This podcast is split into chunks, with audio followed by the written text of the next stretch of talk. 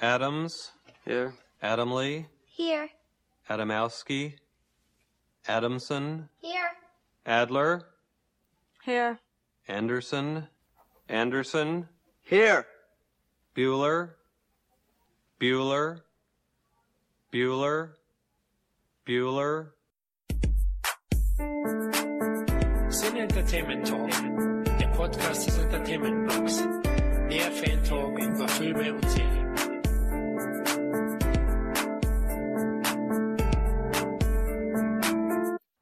Hallo und herzlich willkommen zu einer weiteren Ausgabe des Sin Entertainment Talks. Diesmal werden wir uns mal zur Ausnahme abseits des Genrefilms um schießwütige Actionhelden und blutrünstigen Killern bewegen. Aber ihr kennt uns ja. Natürlich haben wir uns ein Retro-Thema mit nostalgischem 80er-Jahre-Charme herausgesucht. Es geht heute um den Teenie- und Familienfilmvisionär John Hughes, der zweifelsohne zu den einflussreichsten Filmemachern der 80er Jahre zählte. Leider kennen heutzutage nur noch wenige Leute den 2009 verstorbenen Amerikaner. Aber das wollen wir hiermit ändern und feiern den Kinopädagogen mittels zweier Podcast-Folgen. In der heutigen ersten Folge befassen wir uns mit seiner ersten Karrierehälfte. Also reisen wir mal wieder in die 80er Jahre zurück und besprechen hierbei die Werke, bei denen Hughes als Drehbuchautor und oder Regisseur tätig war. Themenschwerpunkt werden dabei natürlich seine Highschool-Teenie-Filme und die Abenteuer der Chaos-Familie Chris Walt sein. Bei den Highschool-Filmen werden wir zudem ein wenig über Hughes Schaffen hinausschauen und auch die anderen Teenie-Filme dieser Kultepoche betrachten. In Teil 2 widmen wir uns dann seinen 90er-Jahre-Filmen, mit denen er vorwiegend das Familiengenre bedient hat. Aber jetzt stelle ich erstmal die drei heutigen Sitzenbleiber vor. Da sitzt in der zweiten Bank zum einen nach längerer Zeit mal wieder der Khalil. Hallo Khalil. Servus. Ja, zweite Bank. Warst du wirklich immer in der zweiten Bank gesessen? Ja, ich hatte einen Festplatz mehr oder weniger in der letzten Reihe. Geflügelte Worte aus meiner Schulzeit waren Böller nach hinten oder, das war dann die Steigerung, Böller raus. Von daher passt das schon. Also, wobei man sagen muss, die Leute, die in der letzten Reihe saßen, die, das war nicht immer ausschlaggebend, dass äh, die Leute dann, dann sitzen geblieben sind. Man bezeichnet ja die letzte Bank auch gern mal als die Schleudersitzbank. ähm, war bei mir aber tatsächlich nicht der Fall. Also du warst eher in der letzten Bank. So hätte ich dich auch eingeschätzt. Wir kennen uns ja auch persönlich. So, dass ich mal wieder jedem Klischee gerecht werde. du schaffst es immer wieder. Ja, ansonsten, wie geht's dir? Ja, soweit ganz gut. Ich kränkel noch ein bisschen rum. Ich habe die Wiesen überstanden, was bedeutet nicht, dass ich äh, auf der Wiesen fröhlich zum Saufen war. Ich habe da tatsächlich gearbeitet. Das mache ich schon seit ein paar Jahren jetzt. Ist auch Feldforschung in gewisser Weise für mein Großprojekt. Inwieweit unterscheidet sich der Mensch vom Affen? Ich kann nur sagen, gar nicht. Zumindest wenn es genug Alkohol gibt, äh, kann man nur sagen, lernt man viel über die Abgründe der Menschen und hat, bekommt auch äh, einen, einen kleinen Aber gegen Menschenansammlungen an sich und ähm, was es für eine äh, Gehirnwäsche ist, wenn man 17 Tage lang immer die Högel Fun Band äh, jeden Abend zu hören bekommt mit denselben Witzen und äh, mehr oder weniger denselben Songs, das ist dann schon sehr an die chinesische Wasserfolter erinnernd. Aber ich habe es überstanden. Ich als Münchner kenne das natürlich auch, ja. Also die Wiesen, da vernebelt schon manchen vom Alkohol, vom Shampoos wahrscheinlich. Du warst, glaube ich, im, im, in einem feineren Zelt. Ich war in einem der Schickimicki-Zelte äh, und habe da eine Champagnerbox äh, security-mäßig betreut. Der auch tatsächlich mit, mit, mit ein paar B und Z Promis zu tun. Ist natürlich geil, wenn man äh, Miroslav Klose nicht mal erkennt, wenn man auf, äh, wenn er einen vor einem steht und ihm den Zutritt zu der Box verwehren möchte. Aber es ist auf alle Fälle und so viel noch zu dem Ausexkurs auf der Wiesen zu arbeiten, ist schon trotz schlimmen Erlebnissen, unter anderem äh, hatte ich auch mal mit einem äh, fliegenden Steinkrug äh, zu tun, irgendwo schon eine sehr interessante Geschichte und wenn man die 17 Tage überstanden hat, muss man sehr wirklich sagen, ich habe selten einen Job gemacht, der die Leute in so kurzer Zeit so zusammenschweißt. Ja, das kann ich mir vorstellen, weil es gibt natürlich viele Extremsituationen. Ja, total. Können wir ja mal einen Podcast drüber machen. Genau. Filme. Oh, das wäre eine gute Idee, ne? Also in der letzten Bank im Klassenzimmer sitzen zum anderen einmal der Kevin. Hallo Kevin. Hallo. Ja, wie geht's dir? Oh, ganz gut. Äh, zuletzt ein paar Booklets geschrieben und mache jetzt noch ein paar Rezis zu irgendwelchen Filmen und dann ist das Jahr irgendwann auch rum. Hast du auch wirklich in der letzten Bank gesessen immer? Meistens schon, ja. Oh, okay. Warum das? Warst du so ein Bilder? Ja, ich war eher so der, ja, so lange Haare, Kutte, mit irgendwelchen Aufnähern drauf hier. Slayer Oh, und oh, ACD, ACDC und so, weißt du?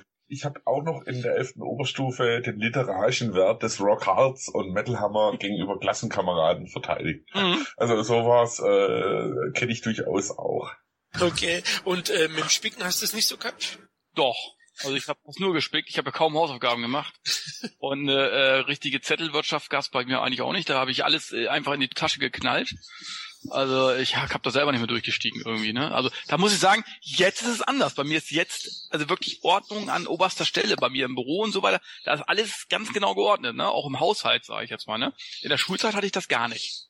Also da war ich wirklich eine, eine Sau. Richtig Also- Chaot. Ähm, wenn wir noch bei Anekdoten zu Schulzeiten sind, ich habe ähm, schon recht früh eine sehr kreative Heftführung gehabt. Ich habe schon in der sechsten Klasse einfach mir gesagt, wofür brauche ich denn verschiedene Hefte? Ich kann auch alles in einen Ordner heften. Ähm, das hat auch bis zur siebten Klasse hervorragend funktioniert, bis ich ähm, Latein als äh, Fach gewählt habe und einen der strengsten Lehrer in dieser Schule der Lateinlehrer war, wo ich aber im Nachhinein sage, einer der coolsten Lehrer, die ich in meiner ganzen Schullaufbahn je kennengelernt habe. Allerdings hat es diese Anekdote tatsächlich auch in unsere Abi-Zeitung geschafft, wie dieser Lehrer, Herr Schlumberger, äh, über meine Heftführung so erbost war, dass er meinen Ordner genommen hat, ihn auf den Boden geworfen hat und tatsächlich äh, mit, mit den Füßen drauf rumgetrampelt hat. Oh, das muss wehgetan haben. Ja, nee, ich habe ja sowieso kaum richtig Heft geführt, also von daher war es mir eigentlich auch relativ egal. Aber ich kann nur noch mal sagen, auch wenn es eine cholerische Überreaktion war, ich habe selten einen cooleren Lehrer kennengelernt, der sich dann auch mal eben, das muss ich auch erwähnen, dann in dem Fall, mit dem wir unsere äh, dritte inoffizielle Klassenfahrt gemacht haben. Wir wollten nach Rom, hat nicht funktioniert und er hat uns dann angeboten, wir machen eine Rom-Klassenfahrt in den Schu in den Sommerferien äh, und sich da in seiner Freizeit quasi mit, mit zehn Leuten oder 15, ich weiß gar nicht mal, wie viel wir waren, dann nach Rom begeben hat auf eine private Klassenfahrt, die er organisiert hat. Und solche Lehrer sind letzten Endes auch der Grund, warum ich auch in die Pädagogik gegangen bin, weil mich das wirklich beeindruckt hat. Ja, das ist auch beeindruckend. Also so ein Beispiel kenne ich nicht. Ja, der dritte im Bunde, auch in der letzten Bank, ist meine Wenigkeit der Florian. Hallo. Also ich saß eigentlich auch nicht in der letzten Bank. Ich saß so immer in der Mitte. Ich war so der Unscheinbare in der Mitte. Ne? Also nicht so auffällig gewesen. Ja, welche Klassenrollen hattet ihr in der Schulzeit eingenommen? Ähm, das ist eigentlich äh, so, so, so ein Mischmasch, würde ich sagen. Also ich war in gewisser Weise ein bisschen schon mal der Sonderling, weil ich ähm, schon recht früh mich mit Musik beschäftigt habe und ähm, auch Comics gelesen habe oder als Comics in Deutschland noch irgendwo gleich Verblödung geführt haben, war relativ bunt. Ich war jetzt keiner der, der Metal-Fraktion, aber ich habe ausrasierte Haare gehabt. Ich war am ehesten so der, ja, der, der Freak, der Sonderling, der, der, der Rebel, der sich auch mit Lehrern angelegt hat und deswegen auch ähm, nicht gerade eine einfache Schulzeit hatte. Aber eine Schulzeit, die durchaus prägend für mein äh, restliches Leben auch war. Fand ich zumindest. Dass man sich manchmal durchbeißen muss. Ja. Selbst treu bleiben. Auf alle Fälle, ja.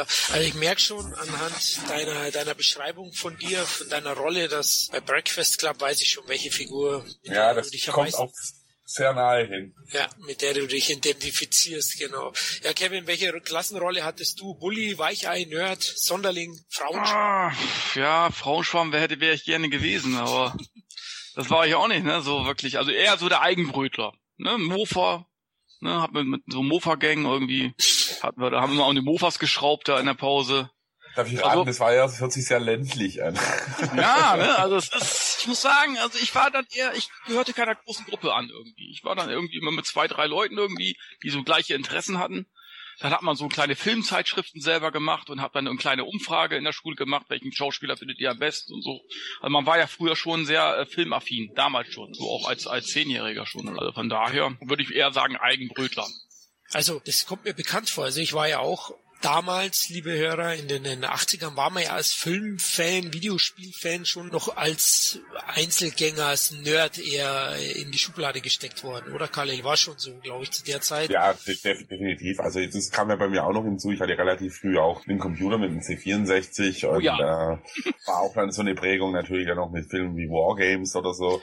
Wobei ich mich, also bei uns war ja nie so die ähm, in den Schulen so eine krasse Prägung, wie es jetzt in, in Amerika ist, wo es wirklich schon so diese ges, äh, relativ früh diese diese Gesellschaftsform gibt, diese Plätze. Also zum Beispiel irgendwelche Schulmannschaften, da ist halt kein, bei uns kein Schwein interessiert, ob du eine Schulmannschaft warst. Im Gegenteil, das war sogar eher für deine Reputation äh, doof, wenn du irgendwie äh, im Fußballclub äh, der Schule gekickt hast. Also ich glaube, das gab es bei uns nicht mehr. Wir hatten zwar auch unsere AGs, aber so wie das in Amerika ist mit einem Debattierclub, äh, in dem halt die Nerds den hocken, der Elektronikclub, der die Sportskanonen, so krass war das bei uns, glaube nie der Fall. Meine Klassenrolle, ich war schon eher der Frauenschw. Also nein, ich war, ich war auch der Nerd, eher so ein Sonderling vielleicht nicht so in der Normalo, aber schon so in der Nerd-Ecke. Also wenn Leute wissen wollten, welcher Film sehenswert ist, dann wurde ich schon mit eingebunden, aber ansonsten, ja, aber es ging. Ich war jetzt nicht der große Sonderling.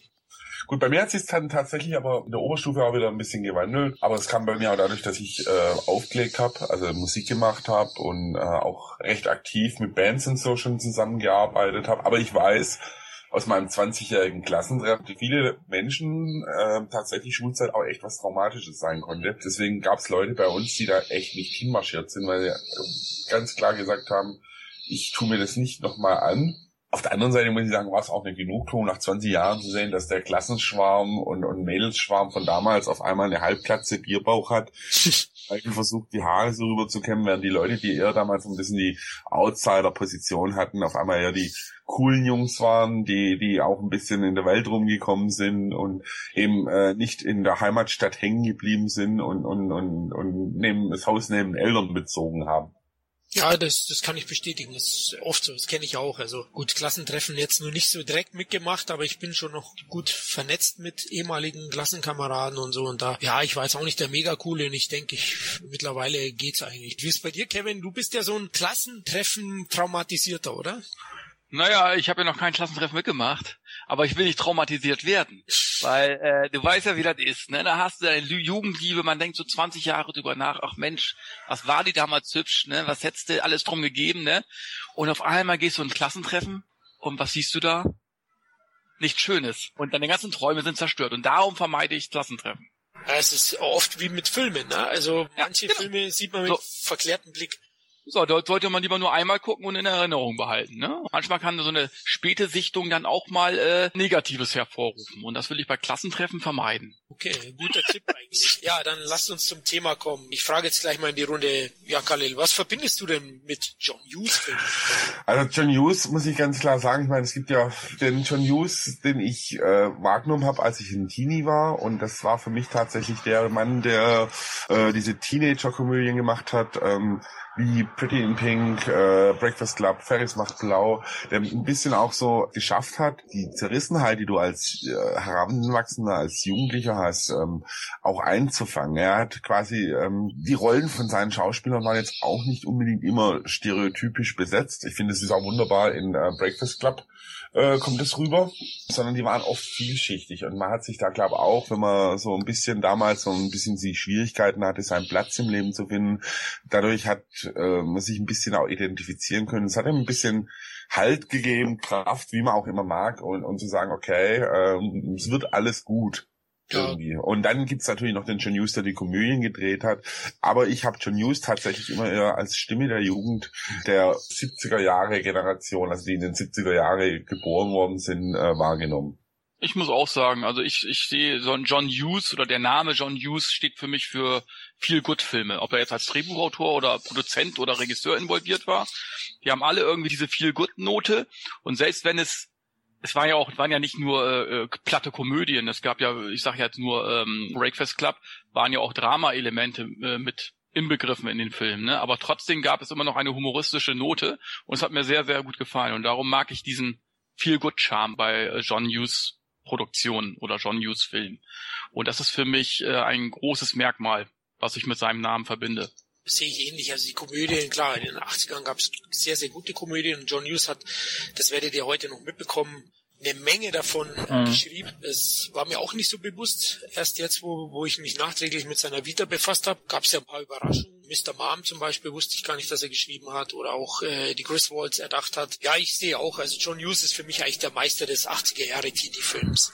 Khalil hat es ja schon erwähnt, also er hat auch seine jugendlichen Figuren immer ernst genommen. Also ein John Hughes-Film erkennt man immer an den Figuren großteils und er hat auch perfektes Lebensgefühl dieser Zeit oder der Jugendlichen transportiert. Also zudem hat er eben auch auf humorvolle Weise mit den Ängsten, Träumen und Sorgen der Heranwachsenden sich auseinandergesetzt und denen dann damit so eine Plattform gegeben. Also da bin ich ganz bei euch. Es ist auch so, dass er, dass er wirklich auf warmherzige Weise die Lebenswelt der amerikanischen Mittelklasse porträtiert hat und ähm, ja, das 80er Kino einfach unglaublich geprägt hat. Dafür ist er eigentlich viel zu unbekannt. Ich meine, sein Tod 2009 ist eigentlich auch völlig unterm Radar gelaufen. Ich glaube, bei den Oscars ist er noch gewürdigt worden. Das kann man auf YouTube sehen, dieses Video, wo Matthew Broderick und äh, wie heißt das Frettchen von Kevin McCully Culkin. Culkin, genau, die haben da eine Rede gehalten und ähm, ja, der Mann ist einfach schon sehr wichtig gewesen für die Zeit.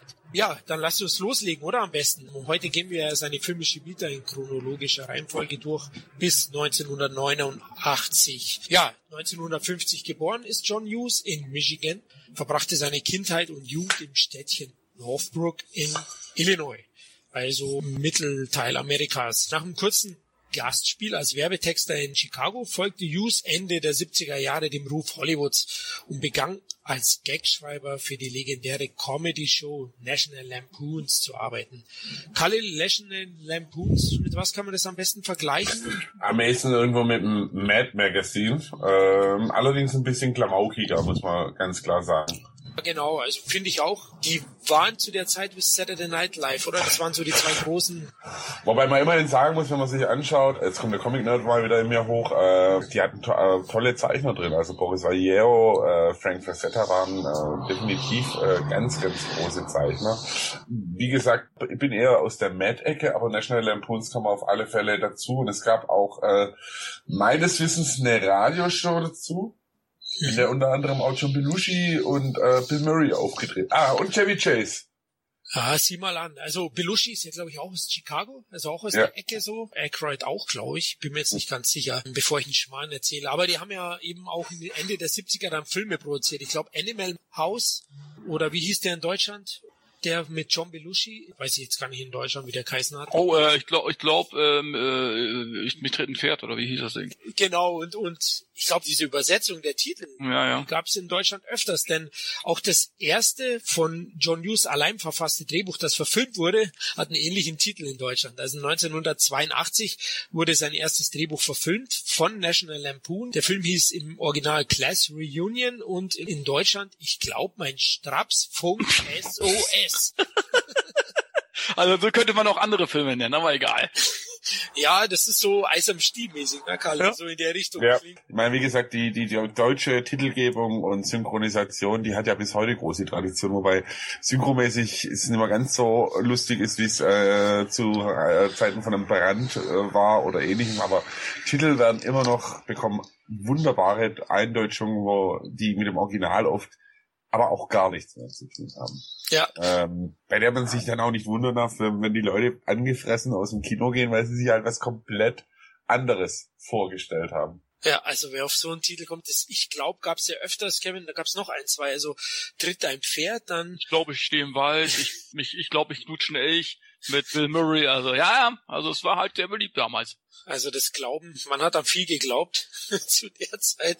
Ja, äh, Glass Reunion ist jetzt schon der erste Film, wo wir leider, glaube ich, zugeben müssen, dass wir den alle nicht mehr so im Kopf haben. Nee, definitiv nicht mehr, muss ich ganz ehrlich sagen. Ja, es war so eine Art Spoof-Movie. Also in dem Film hat man die Teenie-Horrorstreifen wie die Todesparty durch den Kakao gezogen, hat sich da einigermaßen an den Klassiker wie Halloween gehalten und hat dann auch schon die Klassiker wie Kettensägen Massaker oder Exorzist dezent durch den Kakao gezogen. Also ich habe auch nicht mehr so im, im, Kopf. Er hat jetzt auch eine namenlose Besetzung aus, aus heutiger Sicht. Der einzige, der da vielleicht erwähnenswert wäre, wäre Michael Lerner, der in ein paar Kronenfilmen dann später auch mitgespielt hat. Ansonsten kenne ich ihn auch nicht. Den gibt's auch in Deutschland nicht auf DVD.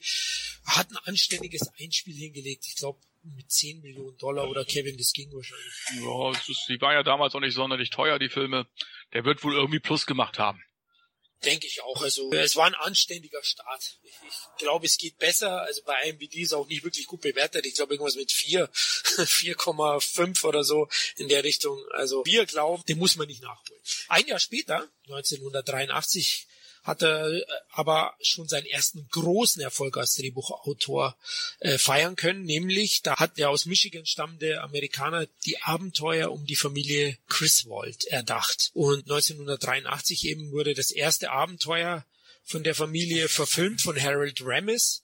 Ja, kennen viele vielleicht von Ghostbusters und anderen vielen Komödien, die er äh, Regie geführt hat, die alle sehr, sehr gut sind. Also war ein großer Könner im Genre. Ja, der Titel war National Lampoons Vacation in den USA. Und wie hieß der hier in Deutschland, Kevin? Die schrillen vier auf Achse. Oh, hört sich aber, ist doch schnittig, oder? Das ist, und, und ich sag mal so, es, der Titel passt sogar irgendwie. Ja, Khalil, oder? Den kann Ja, man der, der, den kann man noch durchgehen lassen. Ja. Und wie fandet ihr den ersten Ausflug von Chase in, der, in einer seiner prägendsten Rollen als Clark Griswold, der Familienvater, der wo die Unglücke angezogen hat sozusagen. Ja, er war der, der lebende Murphy's Law, war er. Und ähm, hat immer wieder Sachen erlebt. Slapstick pur sind die Filme. Wie fandet ihr den ersten Teil?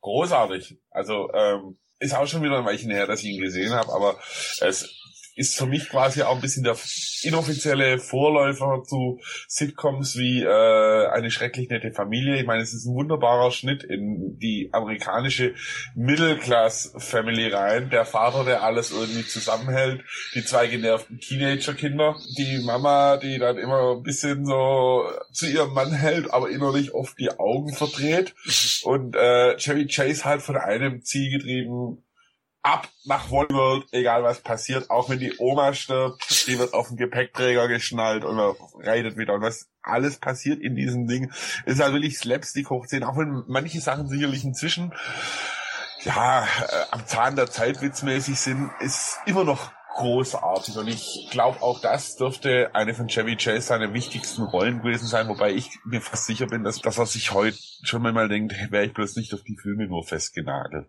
Das könnte sein, ja. Kevin, hat Chevy Chase auch wirklich den gespielt oder war er vielleicht sogar dieser verrückte, durchgeknallte Clark Griswold? Gute Frage. Ich sag mal so, viele seiner Rollen waren ja eigentlich nur eine Variation vom Clark Griswold. Ne? Ob es jetzt Fletch war, den ich persönlich mit als einen seiner besten Filme ansehe, weil er da sein ganzes Repertoire an seines Könnens sozusagen zeigen konnte, weil er da in verschiedenen Rollen schlüpft. Ne? Äh, war zum Beispiel einer seiner besten Filme, Fletch aber letzten Endes auch nur eine Variation von Clark Griswold. Also er, er ist schon auf dieses Rollenschema irgendwie festgelegt worden und gerade diese Griswold-Reihe spiegelt eben halt auch ein bisschen seine Karriere wieder, weil äh, er eben halt ein US-Star war und äh, die Filme eigentlich auch nur US-Erfolge waren. Also in Deutschland zum Beispiel haben die Filme überhaupt keine Rolle gespielt und und äh, Chevy Chase auch nicht. Erst später, als eben halt das Medium Videokassette irgendwie aufgekommen ist und eben halt äh, die Filme im TV gelaufen sind, da wurden die dann eben halt allmählich bekannter und er eben halt auch. Und mittlerweile, guckt ihr schöne Bescherung an, das ist mittlerweile ein Kultfilm. Auch in Deutschland, genau. Ja. Also, da hast du recht. Äh, Vacation oder Ich will auf Achse war in Amerika ein großer Hit. Du hast gerade angesprochen, in Deutschland, er lief im Kino, aber Hm. hatte irgendwas von um die 30.000 Zuschauer. Ja. Ganz genaue Daten gibt es da gar nicht. So niedrig sind die wohl. In Amerika hat er 63,8 Millionen Dollar eingespielt, was in den 80ern schon saftig war. Also Ja. das war ein Hit. Deswegen gab es ja auch weitere Abenteuer. Ja, die Komödie finde ich auch klasse. Also die geht gut 90 Minuten, wirklich ohne Längen, die amüsiert prächtig. Die Besetzung ist klasse. Khalil, du hast gesagt, ich glaube Beverly D'Angelo als Ehefrau sehr, sehr toll. Anthony Michael Hall, den wir noch öfters erwähnen werden, der nämlich in einigen News-Filmen gespielt hat. Der hat den Sohn gespielt.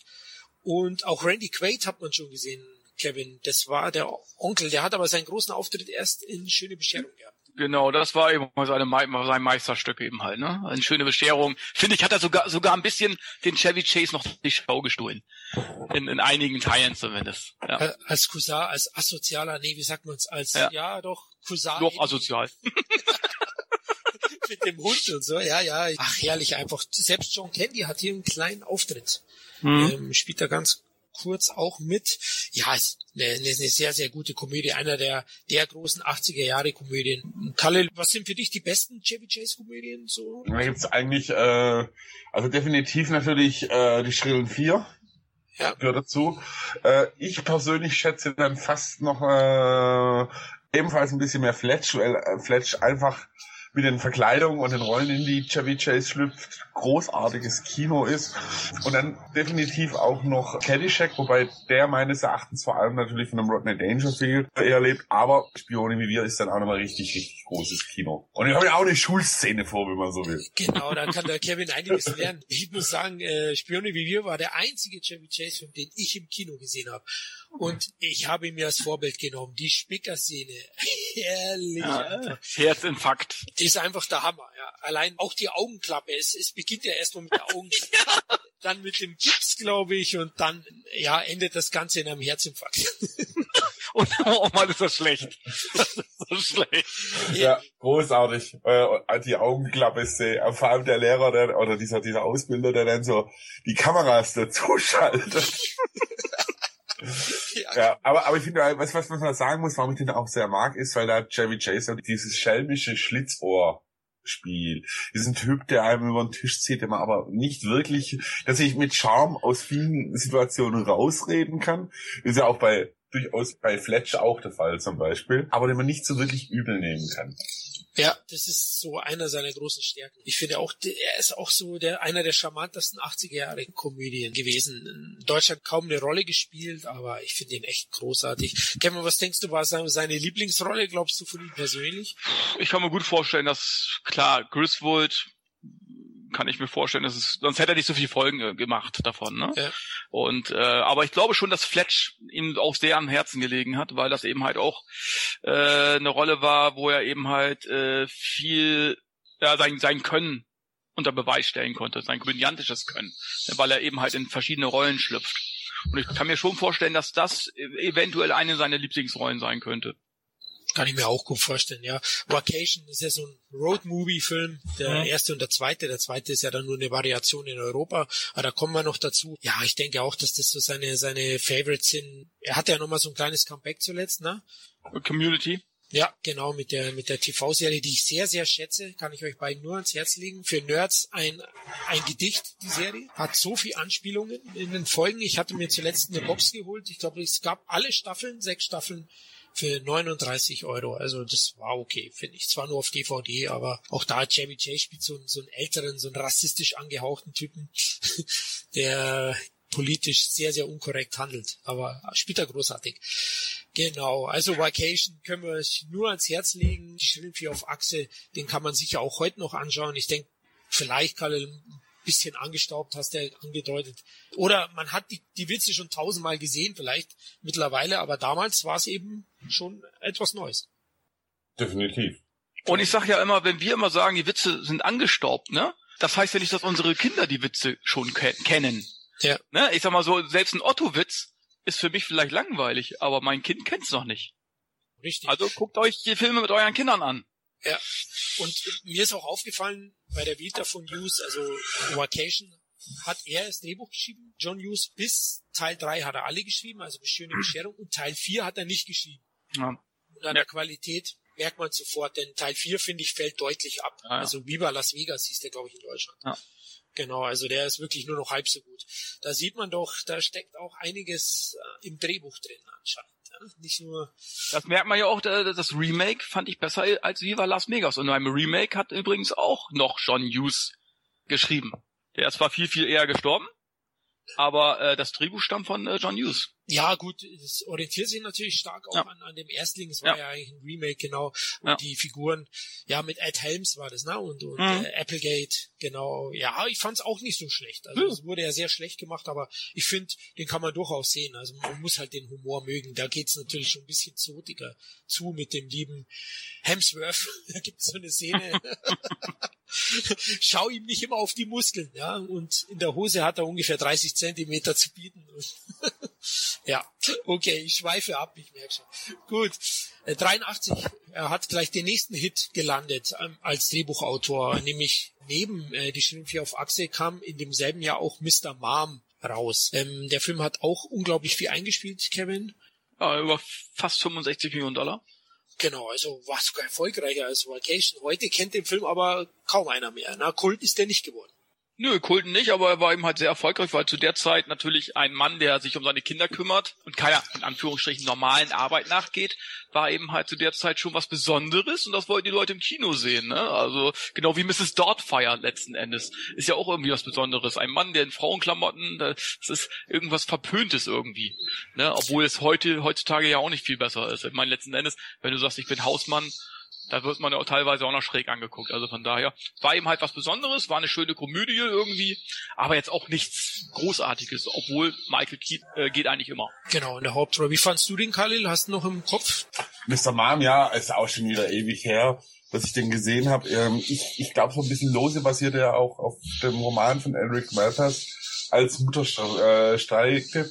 War natürlich auch damals so ein bisschen so, so dieses Thema ich war, glaube als Jugendlicher auch gar nicht so wahrgenommen hat, so äh, alleinerziehender Papa auf einmal, weil die Mama alles hingeschmissen hat und er das dann stemmt und dadurch überhaupt erst die Wertschätzung, was seine Frau für ihn leistet, macht. Ähm, war natürlich damals äh, schon ein Novum, weil, weil es war, der ist ja zu einer Zeit gekommen, als Scheidung und Trennung jetzt nichts war, was, also ich komme noch aus einer Generation, wo ich nicht gerade von wenigen Eltern in meinem Freundeskreis gehört habe. Da ist man dann zusammengeblieben wegen den Kindern. Der Klassiker, ja. Ja, der Klassiker. Wobei die Frage ist, was ist, ob wir, ob wir jetzt in besseren Zeiten leben, in einer Zeit, in der äh, wir in der Generation Unverbindlichkeit leben und man immer wieder so auf die Suche nach dem nächsten Kick, nach dem noch besseren Ausschau hält und im Endeffekt immer in einer Seifenblase hinterher rennt und, und nichts investiert, kein Investment mehr macht und sich meines Erachtens auch so sehr einfach macht. Ja, sehe ich, sehe ich genauso, Kalle. Schön, dass du es erwähnst. Also es ist wirklich so. Ich sehe es so im Freundeskreis. Man wartet immer noch auf die, auf den noch besseren Märchenprinzen oder Prinzessin. Also einfach du aufgrund der vielen Gelegenheiten, man, man jagt der Anerkennung und das finde ich wirklich auch schlimm, weil man nicht mehr genug scheinbar investieren will auch, weil man auch vom eigenen Ego auch nicht mehr abweichen will, immer egoistischer wird und so eine Beziehung eigentlich nicht funktioniert. Also da muss man schon auch dran arbeiten und mir kommt so vor, als ob bei jeglichen Problemchen immer ganz schnell dann äh, zur nächsten Tür gehüpft wird. Das erkenne ich auch so in meinem Freundeskreis. Und äh, Mr. Mom, natürlich klar, war damals spektakulärer, aufregender als heutzutage, denn oberflächlich gesehen nach außen ist es ja jetzt für uns alle gar kein Problem mehr. Aber ich glaube eher hinter der Political Correctness äh, schwillt immer noch die Meinung bei den meisten. Ich sehe das auch so. Ein Mann wird gefragt, was bist du im Job? Und das ist wichtig. Und da fragt mich keiner jetzt so groß nach der Familie oder so. Oder? Siehst du es auch so, Kevin? Absolut, ne? Es ist, müsste so ein Mittelding sein, ne, finde ich. Ne? Also früher, finde ich, hat man sich zu wenig getraut, gerade so als Frau und ist vielleicht zwingend zusammengeblieben und heute wird einfach zu schnell auseinandergegangen. Ne, wegen irgendwelchen unwichtigen Dingen, weil man sich das Leben nicht so schwer machen will. Das muss man so ein Mittelding finden. Das ist, glaube ich, perfekt. Sehe ich auf alle Fälle auch so. Also Mr. Mom war ein großer Erfolg. In Deutschland war er auch recht erfolgreich, muss ja. ich erwähnen. Wie viel hat er da gehabt? Der war über 650.000 Zuschauer. Das ist, ist okay. Also das Thema war hier in Deutschland auch wichtig, kann ich. Die Mr. Mom. Ja, also ich glaube, so unsere Generation, die 70er geborene, sind auch wahrscheinlich die ersten, wo so, so ein bisschen so eine Scheidungswelle hochkam. Ja. Also. Da hast du recht. Also in meinem Umfeld auch. Also ich bin selbst Scheidungskind. Genau. Also Mr. Mom ich denke, eine unterhaltsame Familienkomödie haben auch nicht mehr so groß im Kopf mit Michael Keaton, einem guten Darsteller, hat wahrscheinlich noch 80er Jahre Charme, aber das ist was, was man vielleicht im Fernsehen mal nachholen kann. Vielleicht läuft er ab und zu, oder Kevin, hast du mal? Oh ja, früher läuft, lief der öfter mal, so RTL 2 und so, aber ich habe den zuletzt äh, nicht mehr gesehen. Das ist schon ein paar Jahre her.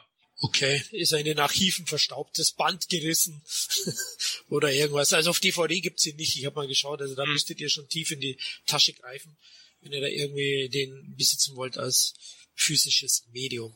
Gut, 83. Ja, das war ein wichtiges Jahr für John Hughes, denn auch sein, ein drittes Drehbuch von ihm wurde auf Celluloid gebannt. Es war diesmal etwas ganz anderes und ich habe gleich zweimal hinschauen müssen, ob das wirklich von John Hughes geschrieben ist, nämlich ein Actionabenteuer mit Piraten.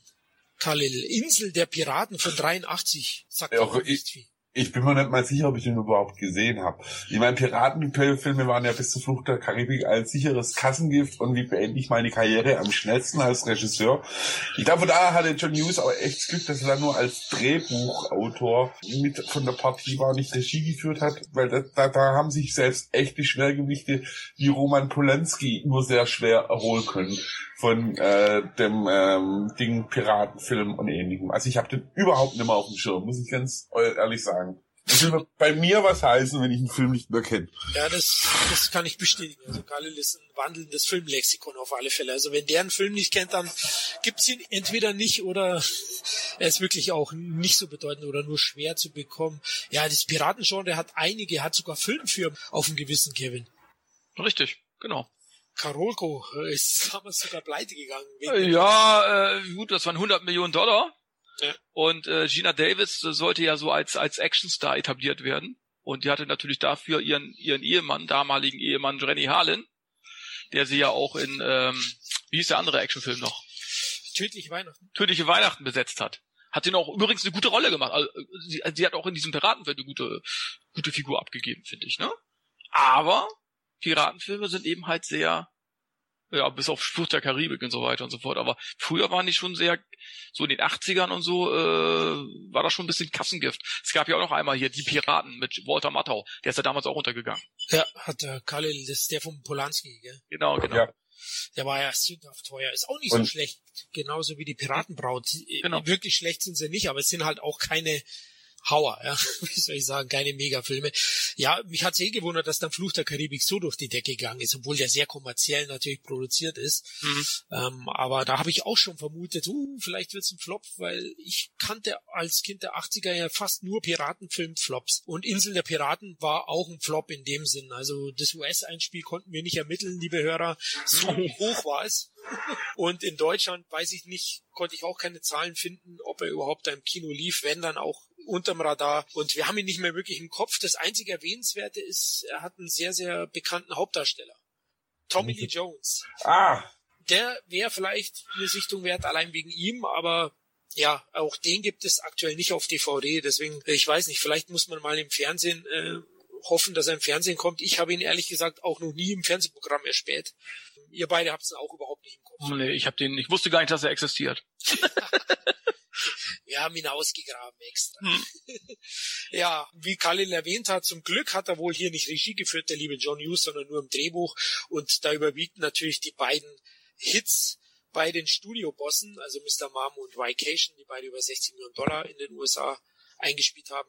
Und so wurde er in kürzester Zeit zu einem der aussichtsreichsten Newcomer der Branche und bekam unzählige Angebote von den verschiedenen Filmfirmen dem wahrscheinlich lukrativsten Deal, denken wir, hat ihm wohl Universal Pictures unterbreitet, denn dort durfte er nicht nur als Autor tätig sein, sondern bekam zudem auch noch den Regiestuhl zugesichert. Und dies führte eben zu John Hughes 1984 entstandenen Film Das darf man nur als Erwachsener.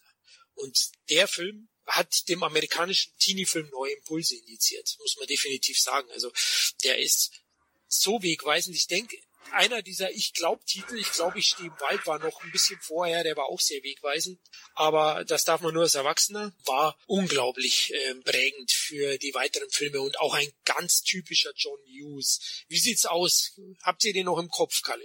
Den habe ich tatsächlich nicht mehr im Kopf, muss ich fairerweise sagen. Okay. ist auch schon ein Weilchen her, dass ich den gesehen habe. Ich habe tatsächlich meine Wahrnehmung bei John Hughes jetzt, glaube ich, echt erst mit äh, Breakfast Club ein. So die bewusste Wahrnehmung.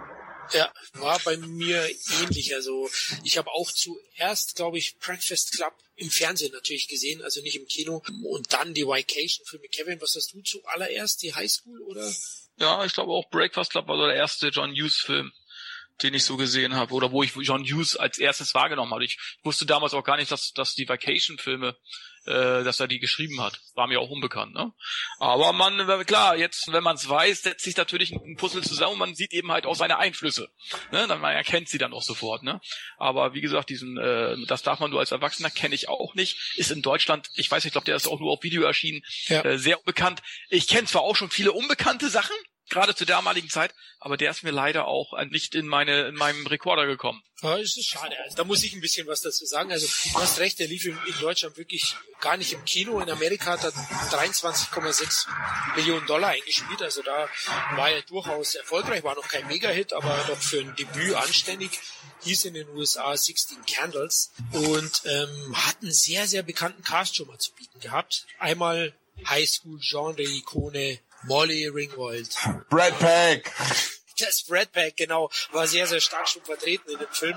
Ringwald, klar, das ist... In die jeder verliebt war, äh, der irgendwie in den 70ern geboren war und äh, ja, diese Filme kannte. Ja, dieser rote Teufel, Kevin. Kennst ja. du sie noch?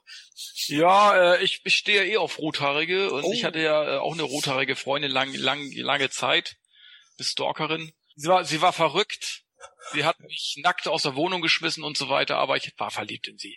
Also von Wir müssen uns daher. nachher nochmal unterhalten. das war eine schöne Zeit, auch wenn ich wirklich im Winter nackt äh, vor meinem Auto und das ist dann nicht angesprungen, aber so eine andere Geschichte. Auf jeden Fall, ähm, ja, und ich mochte auch natürlich auch Molly Ringwald. Ich mag eben halt rothaarige Frauen mit, mit heller Haut. Okay, das ist ja interessant. Also ich Ja, war, ich war jetzt Jahre mit einer Rothaarigen liiert. Also uh, also ihr beide, ihr gebt gern Gas, ich merke schon. Also, also ihr mögt es wild, glaube ich. wir, wir mögen das Verrückte, das sage ich mir zumindest jeden Tag. Und ich glaube, Ringwald sieht, ich, ich meine, die letzten Bilder, die ich gesehen, die sieht heute auch noch ziemlich gut aus, finde ich. Ja, definitiv. Also wenn ich mit meinem anderen Frauenschwarm, also ich hatte noch einen anderen Schwarm, der aber in komplett andere Richtung geht. Das war Beatrice Dahl, die ich für eine der hübschesten und schönsten Frauen in den 80ern halte. Wenn ich die heute sehe, denke ich mir so, hm, äh, okay, da ist die OP, die eine oder andere OP auch schief gegangen. Ja, das ist ja immer wieder gefährlich. Ja, 16 Candles, kurz zum Inhalt. Also ähm, Molly Ringwald spielt die Hauptrolle, spielt ein Mädchen, die unsterblich verliebt ist. Und über ein kleines Miss Missgeschick erfährt sie, dass ihr Schwarm auch verliebt ist in sie. Aber beide trauen sich nicht, den ersten Schritt zu machen. Ja, das ist so die Maxime, sind beide schüchtern. Zudem ist sie genervt von zu Hause. Sie hat zwar ihren 16. Geburtstag, aber die komplette Familie hat ihn vergessen, weil die ältere Schwester in Hochzeitsvorbereitung steckt und die da unterstützt wird, ist also völlig deprimiert und der Schulball steht an. Also die Teenie-Romantikkomödie, die ja, thematisiert auf liebevolle Art den Umgang mit der ersten Liebe, ja, und auch über die Schüchternheit. Ich glaube, wir alle kennen das so. Beim ersten Mal auf jemanden zugehen. Also ich habe mich auch schwer getan, obwohl ich der Frauenschwarm war. Aber nee, also ich habe mich auch. Wie beichtet man das jemand? Man hat ja auch Angst, vor den Kopf gestoßen zu werden. Das ist vor allem in der Pubertät besonders schlimm.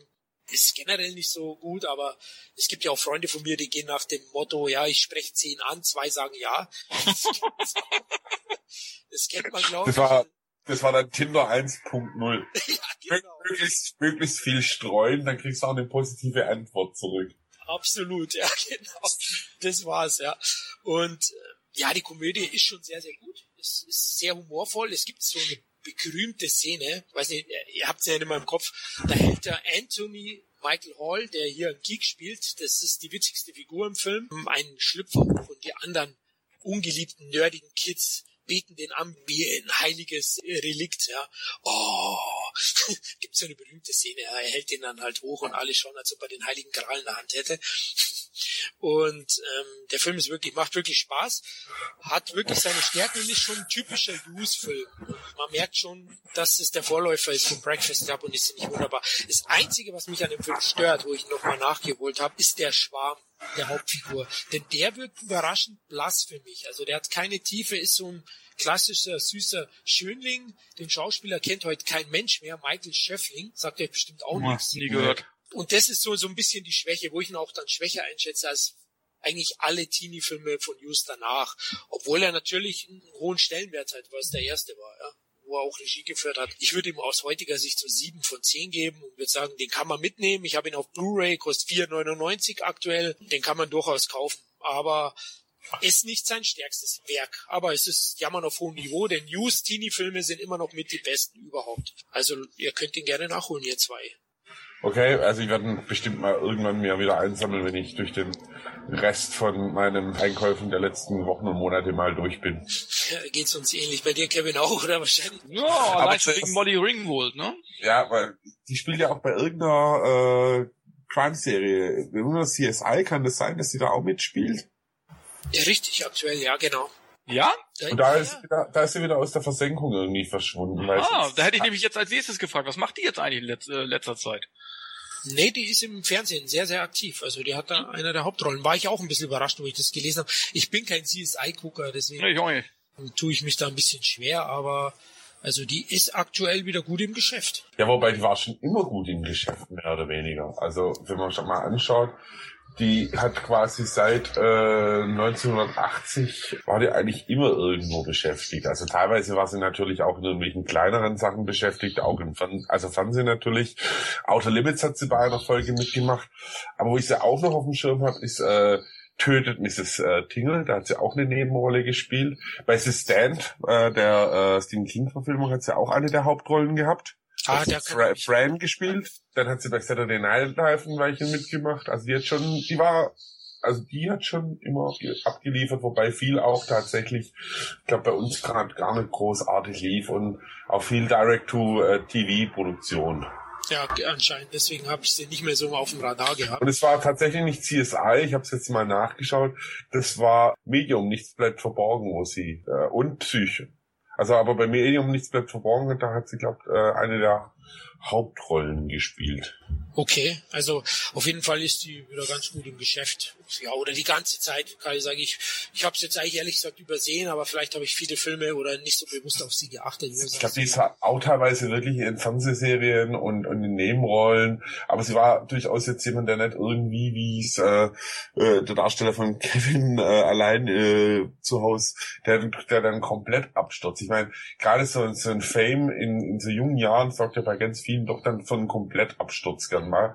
Aber witzigerweise habe ich auch nachgelesen, äh, die hat auch vier Jahre in Frankreich gelebt, hat auch am Broadway gespielt. Also man muss schon sagen, dass die schon recht beschäftigt war. Oh, klingt gut. Also wir haben sie natürlich aber nur nach dem Aussehen bewertet. Damals. Ja, nach dem Aussehen. Also, wobei, äh, ja, da sage ich dann gleich bei Breakfast Club was dazu. Perfekt, genau. Dann machen wir gleich die Überleitung. Denn auf, das darf man nur als Erwachsener, folgte das erste, aus meiner Sicht, das erste große Meisterwerk von John Hughes und mit dem ich auch am meisten verbinde. Don't You Forget About Me hieß der Song von den Simple Minds, der auch wirklich wegweisend, ja wegweisend, aber für eine ganze Generation eine Hymne geworden ist. Ähm, der Breakfast Club oder in Deutschland auf RTL hieß er immer der Frühstücksclub. Ja. Genau, und ähm, ja, da hat John Hughes 1985 wirklich ein Masterpiece abgeliefert, Absolut. der damals in Deutschland zum Beispiel ein Flop im Kino war. Der hatte nur 33.000 Zuschauer. Kannst du das erklären, Karl, warum der hier... Ich, ich glaube nicht wirklich. Ich glaube, vielleicht kam, kam da auch ein bisschen durch. Rein, wenn man sich mal Breakfast Club anschaut, der spielt ja, es ist ja fast schon Kammerspielartig. Ja. Ähm, es ist natürlich, es ist nicht so dieses überdrehte, äh, humoristische, mh, äh, Slapstick-artige, sondern es ist eigentlich ein Film. Und ich glaube, es ist auch der Film von, von Hughes, bei dem mit so die ernsten Untertönen fast sogar mit am meisten, bei den äh, meisten durchschimmern. Und ich, ich denke, dann kommt noch dazu, ähm, dass eben so dieses Highschool-Ding bei uns halt nicht so das Riesenthema war. Eher ein ruhigerer Film und ich glaube, deswegen haben auch viele den erst auf DVD oder auf Video, eher, das war eher die, die heilige VHS-Zeit, liebe Videofreunde, bevor sie sich das Videoprogramm ihrer Wahl anschauen, bla bla. Ich habe das echt immer noch auswendig im Kopf, was dafür spricht, wie viel ich davon gesehen habe. Aber das ist so ein Film, der, der hat sich durch Mund-pro-Mund-Propaganda dann auch äh, bekannt gemacht. Und man muss ja fairerweise auch sagen, es ist, ja, ist auch nicht der erste Film, der erst im Nachhinein wirklich einen Bekanntheitsgrad oder auch ähm, den Stellenwert, den er hatte. Also für mich war es der Film, wo man wirklich als Schüler auch teilweise dran gesessen ist. Es war ja so mitten in meiner Schulzeit, als ich ihn gesehen habe und sich einfach auch mit den mit eine oder mit mehreren von diesen äh, also von den stereotypischen Charakteren, die ja eigentlich so sehr stereotyp rüberkommen, die Sportskanone, der Freak, Ja. äh, die die Highschool-Königin, äh, die seltsame Strange, der Streber, was schon so das auf den ersten Blick sehr klischeehaft alles in, äh, auf irgendwelche Rollen waren, der, was sich aber zum Schluss ziemlich ziemlich gut äh, dekonstruiert und aufgelöst hat. Perfekt, genau. Aber am Anfang dachte ich auch, da wird der Film in Klischee-Rollen dargestellt, aber Hughes verleiht denen dann so viel Tiefe mit dem ja, Dialogen, die sie dann miteinander führen, ziemlich am Ende dann, wenn sich jeder offenbart. Ja, der eine zu Hause gibt's Gewalt, der andere kommt mit dem Sechser nicht klar, ja, weil, weil seine Eltern ihn anscheinend nur daran messen. Die seltsame, die nur, äh, weil sie nichts zu tun hatte, in der Schule hockt. Genau, genau. Es, es, der Film, der transportiert wirklich die Gefühle von, jetzt sage ich mal aus damaliger Sicht, von uns Jugendlichen. Ja, da habe ich mich wirklich verstanden gefühlt. Manches, also es hat da auch damit zu tun mit Selbstbestimmung, Erwachsenwerden eben mit der Pubertät. Das verbindet dieser Film sehr, sehr gut. Kevin, uh, Breakfast Club, wie war der für dich auch Meisterwerk, oder? Ja, den kannst du heute noch angucken. Da hat sich ja nichts verändert. Die Jugendlichen fühlen ja immer noch genauso, wie sie damals auch gefühlt haben. Die haben dieselben Probleme, vielleicht in anderen Variationen, aber letztendlich sind die Probleme auch heute noch die gleichen. Und es gibt eben halt verschiedene Typen und es gibt verschiedene Klicken in der Schule. Darum geht's ja letzten Endes auch. Und diese verschiedenen Klicken werden letzten Endes alle in einen Raum geballert.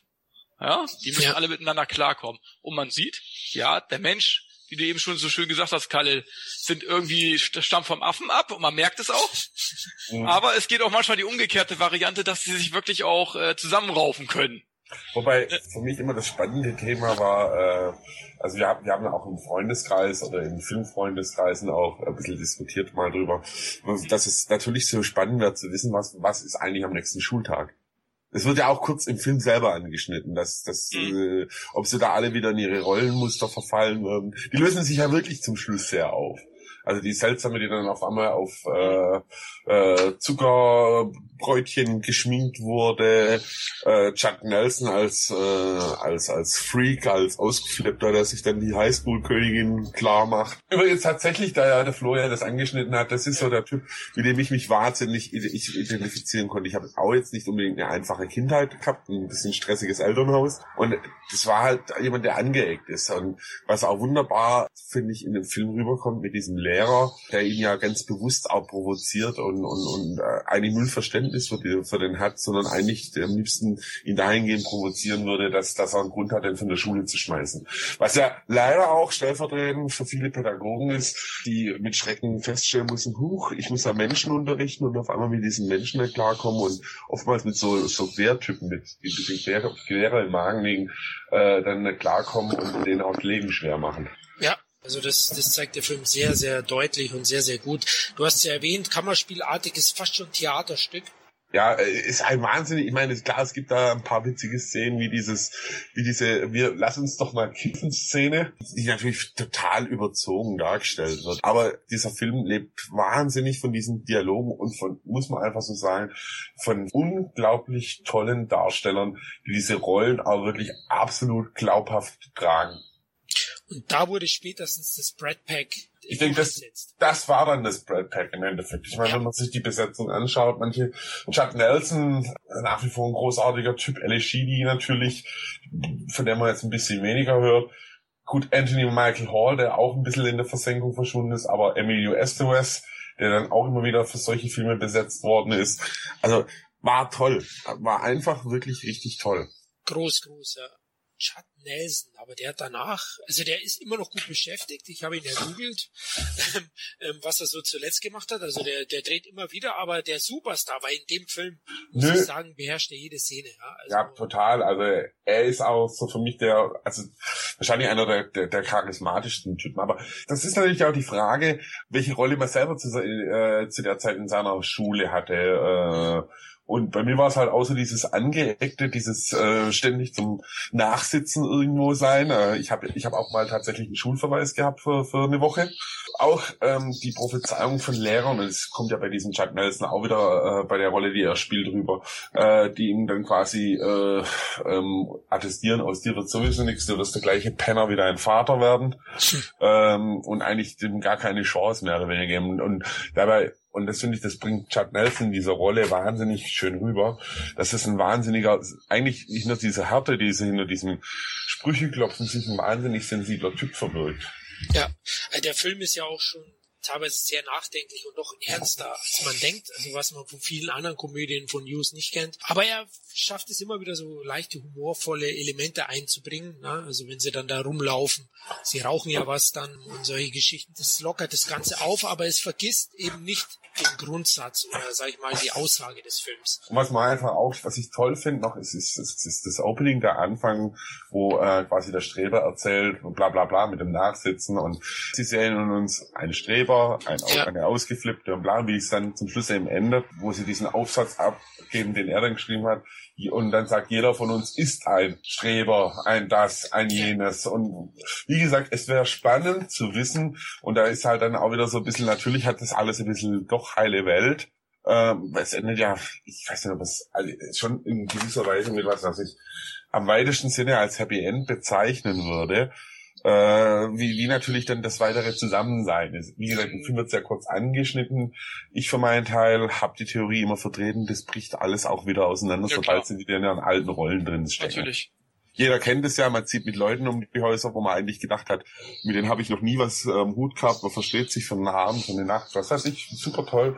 Und dann äh, trifft man sich wieder im normalen Umfeld und auf einmal ist, äh, muss man halt natürlich der Maske, der Rolle, die man trägt, gerecht werden.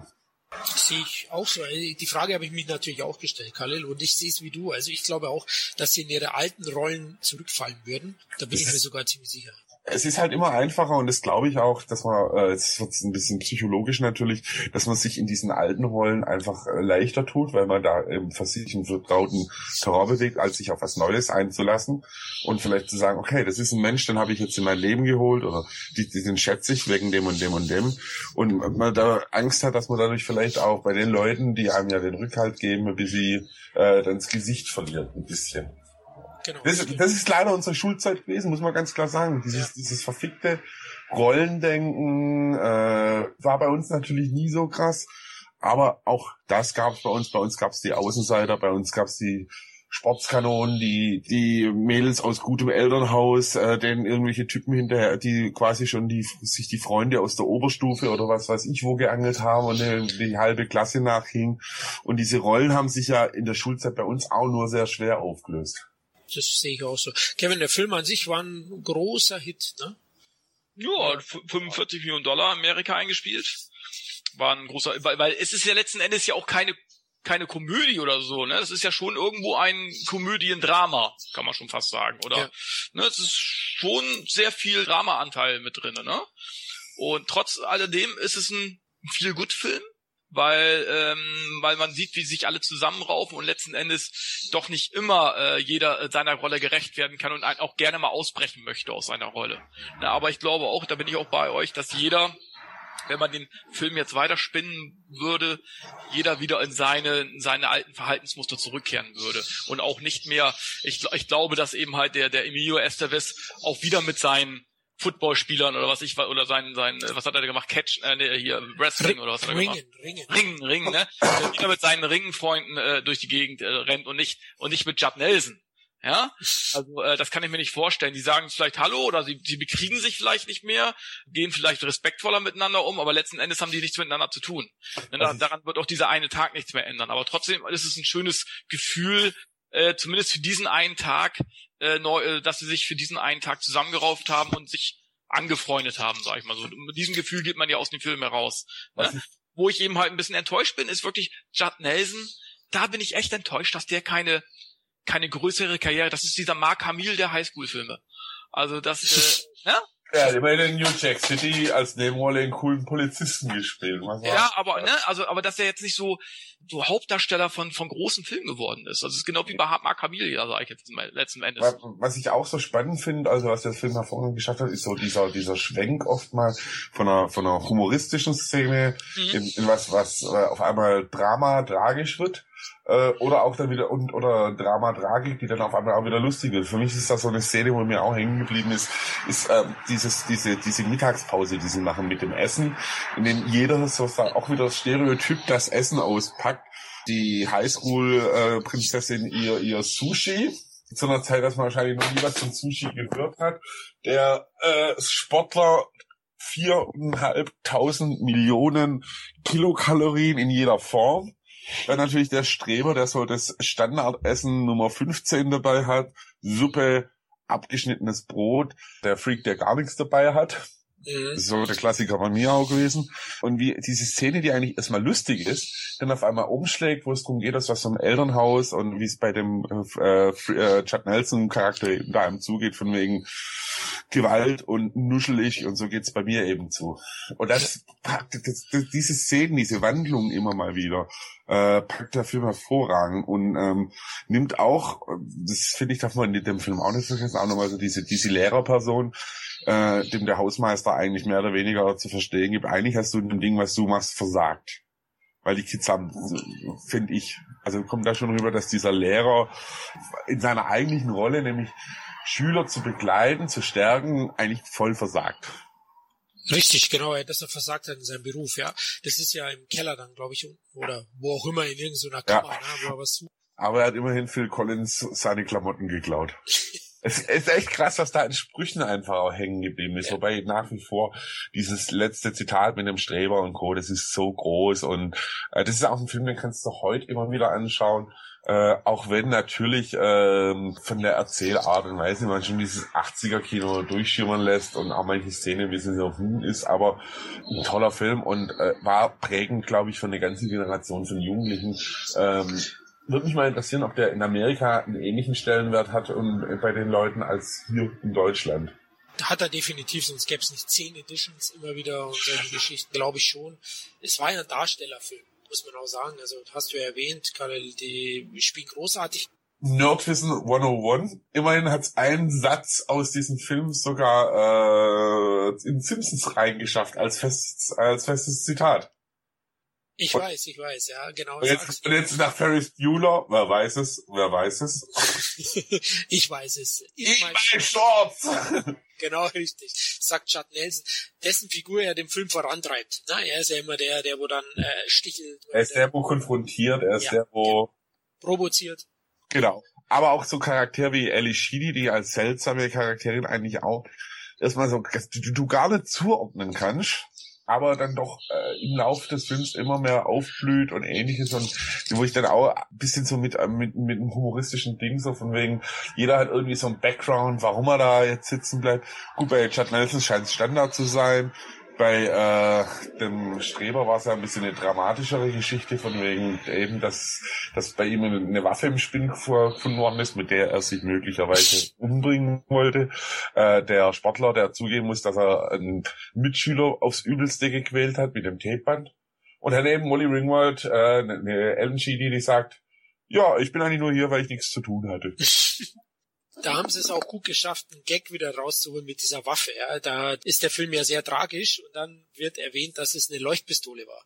Und ja. die ist losgegangen im Spind vom Anthony Michael Halls Figur. Ja, immerhin der scheiß Elefant kaputt. genau.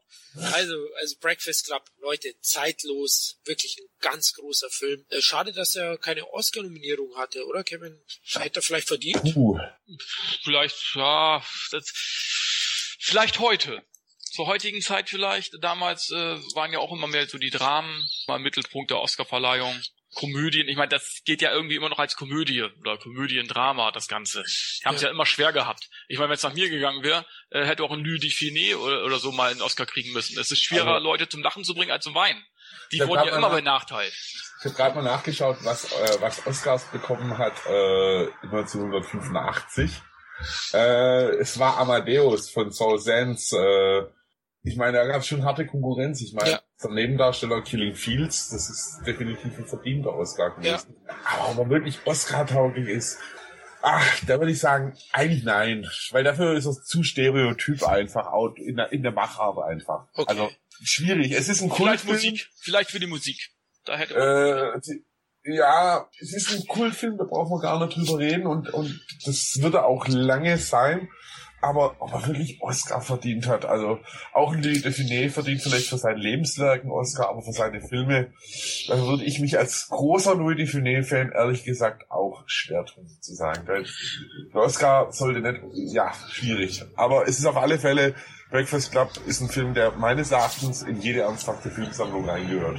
Das sehe ich genauso. Nein, mir hätte eine Nominierung gereicht, vielleicht für einen Judd Nelson oder so. Nur eine kleine Erwähnung, eine kleine Anerkennung, nachdem die Jugend damals gelächzt hat.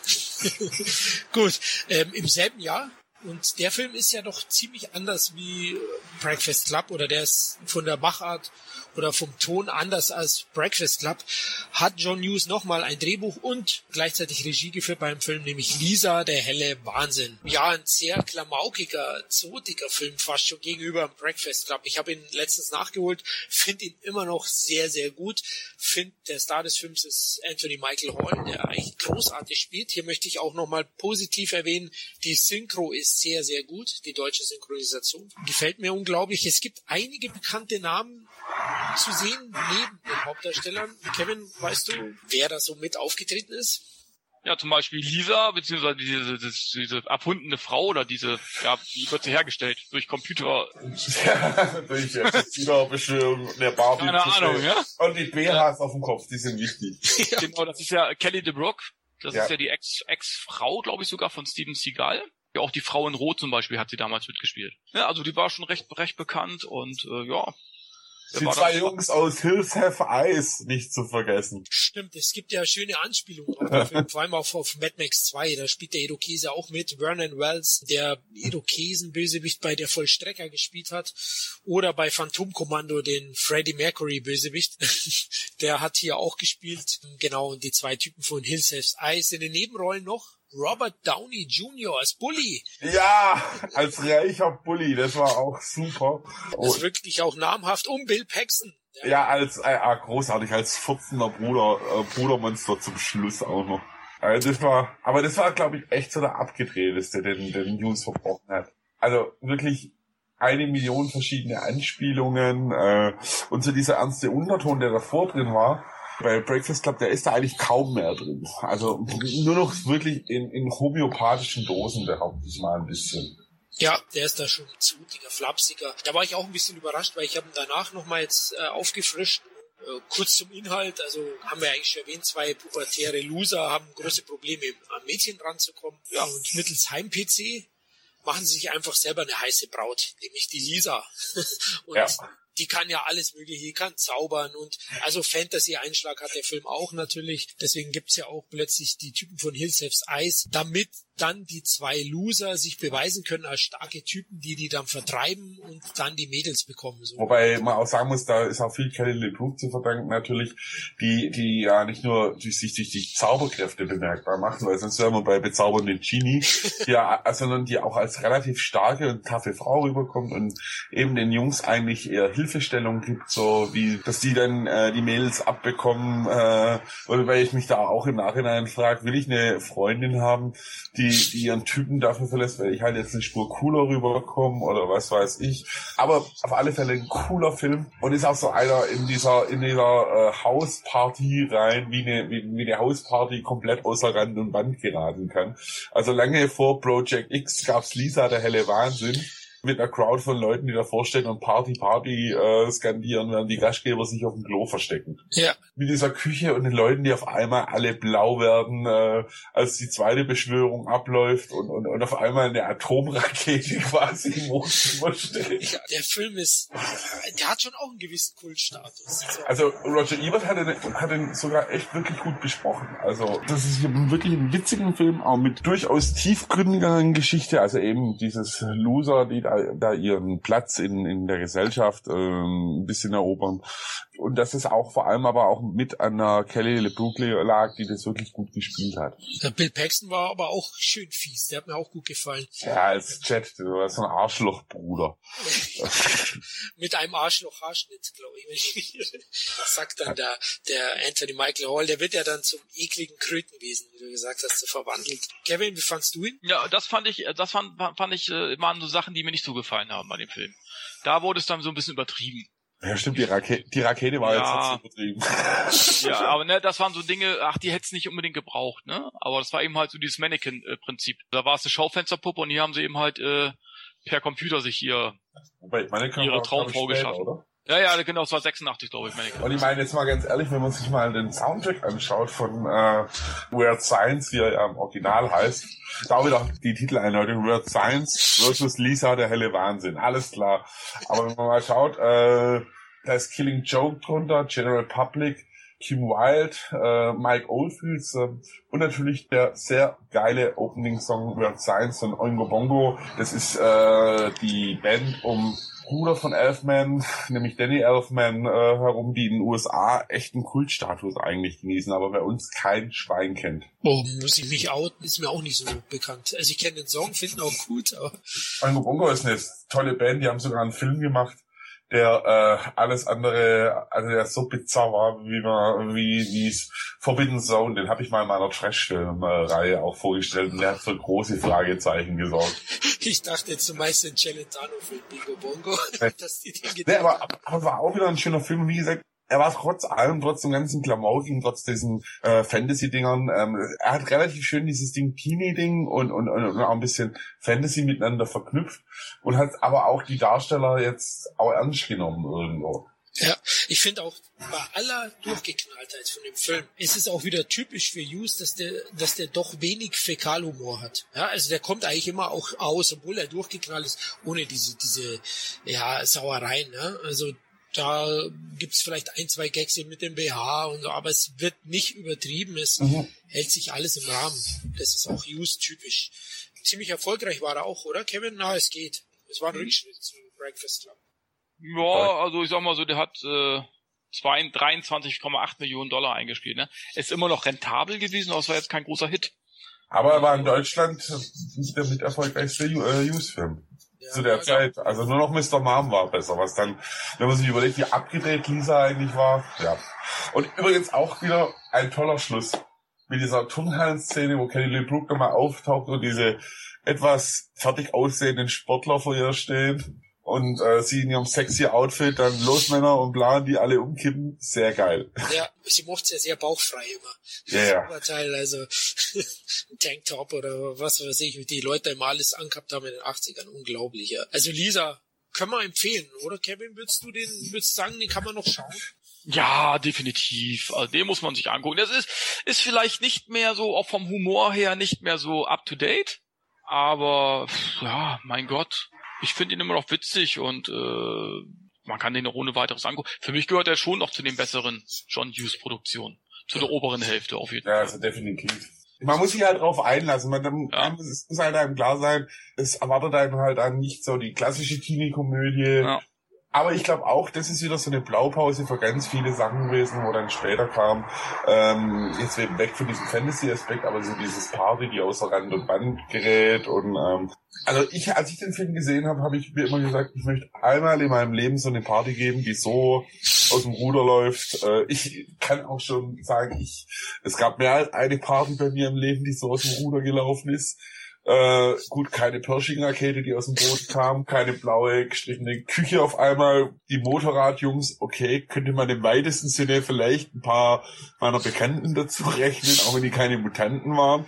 Ähm, einen fiesen Bruder hatte ich jetzt auch nicht, ähm, aber war schon, war schon ziemlich geil irgendwie. Also, ähm, und ich, ich glaube, das war so wirklich, war jetzt nicht so tiefgründig wie ein Breakfast Club, aber ist heute noch eine super Unterhaltung. Ja, also tonal halt völlig anders, aber auch gut. Genau.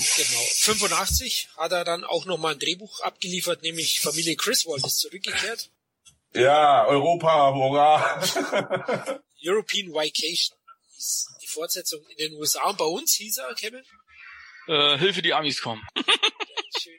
passt irgendwie doch, weil es wirklich klischeehaft oh, ja. da teilweise äh, Europa dargestellt wird. Ja. Ist das gute Recht, dass man äh, amerikanische Touristen haben ja durchaus auch ihren Ruf weg gehabt zu der Zeit.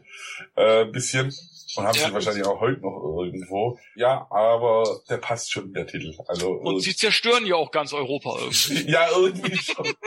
Man muss echt sagen, sie haben also es ist jedes Land, auch wenn es total klischeehaft besetzt ist, jedes Land hat so seinen eigenen Charme und, und spätestens äh, Deutschland mit Willi Milovic, mhm.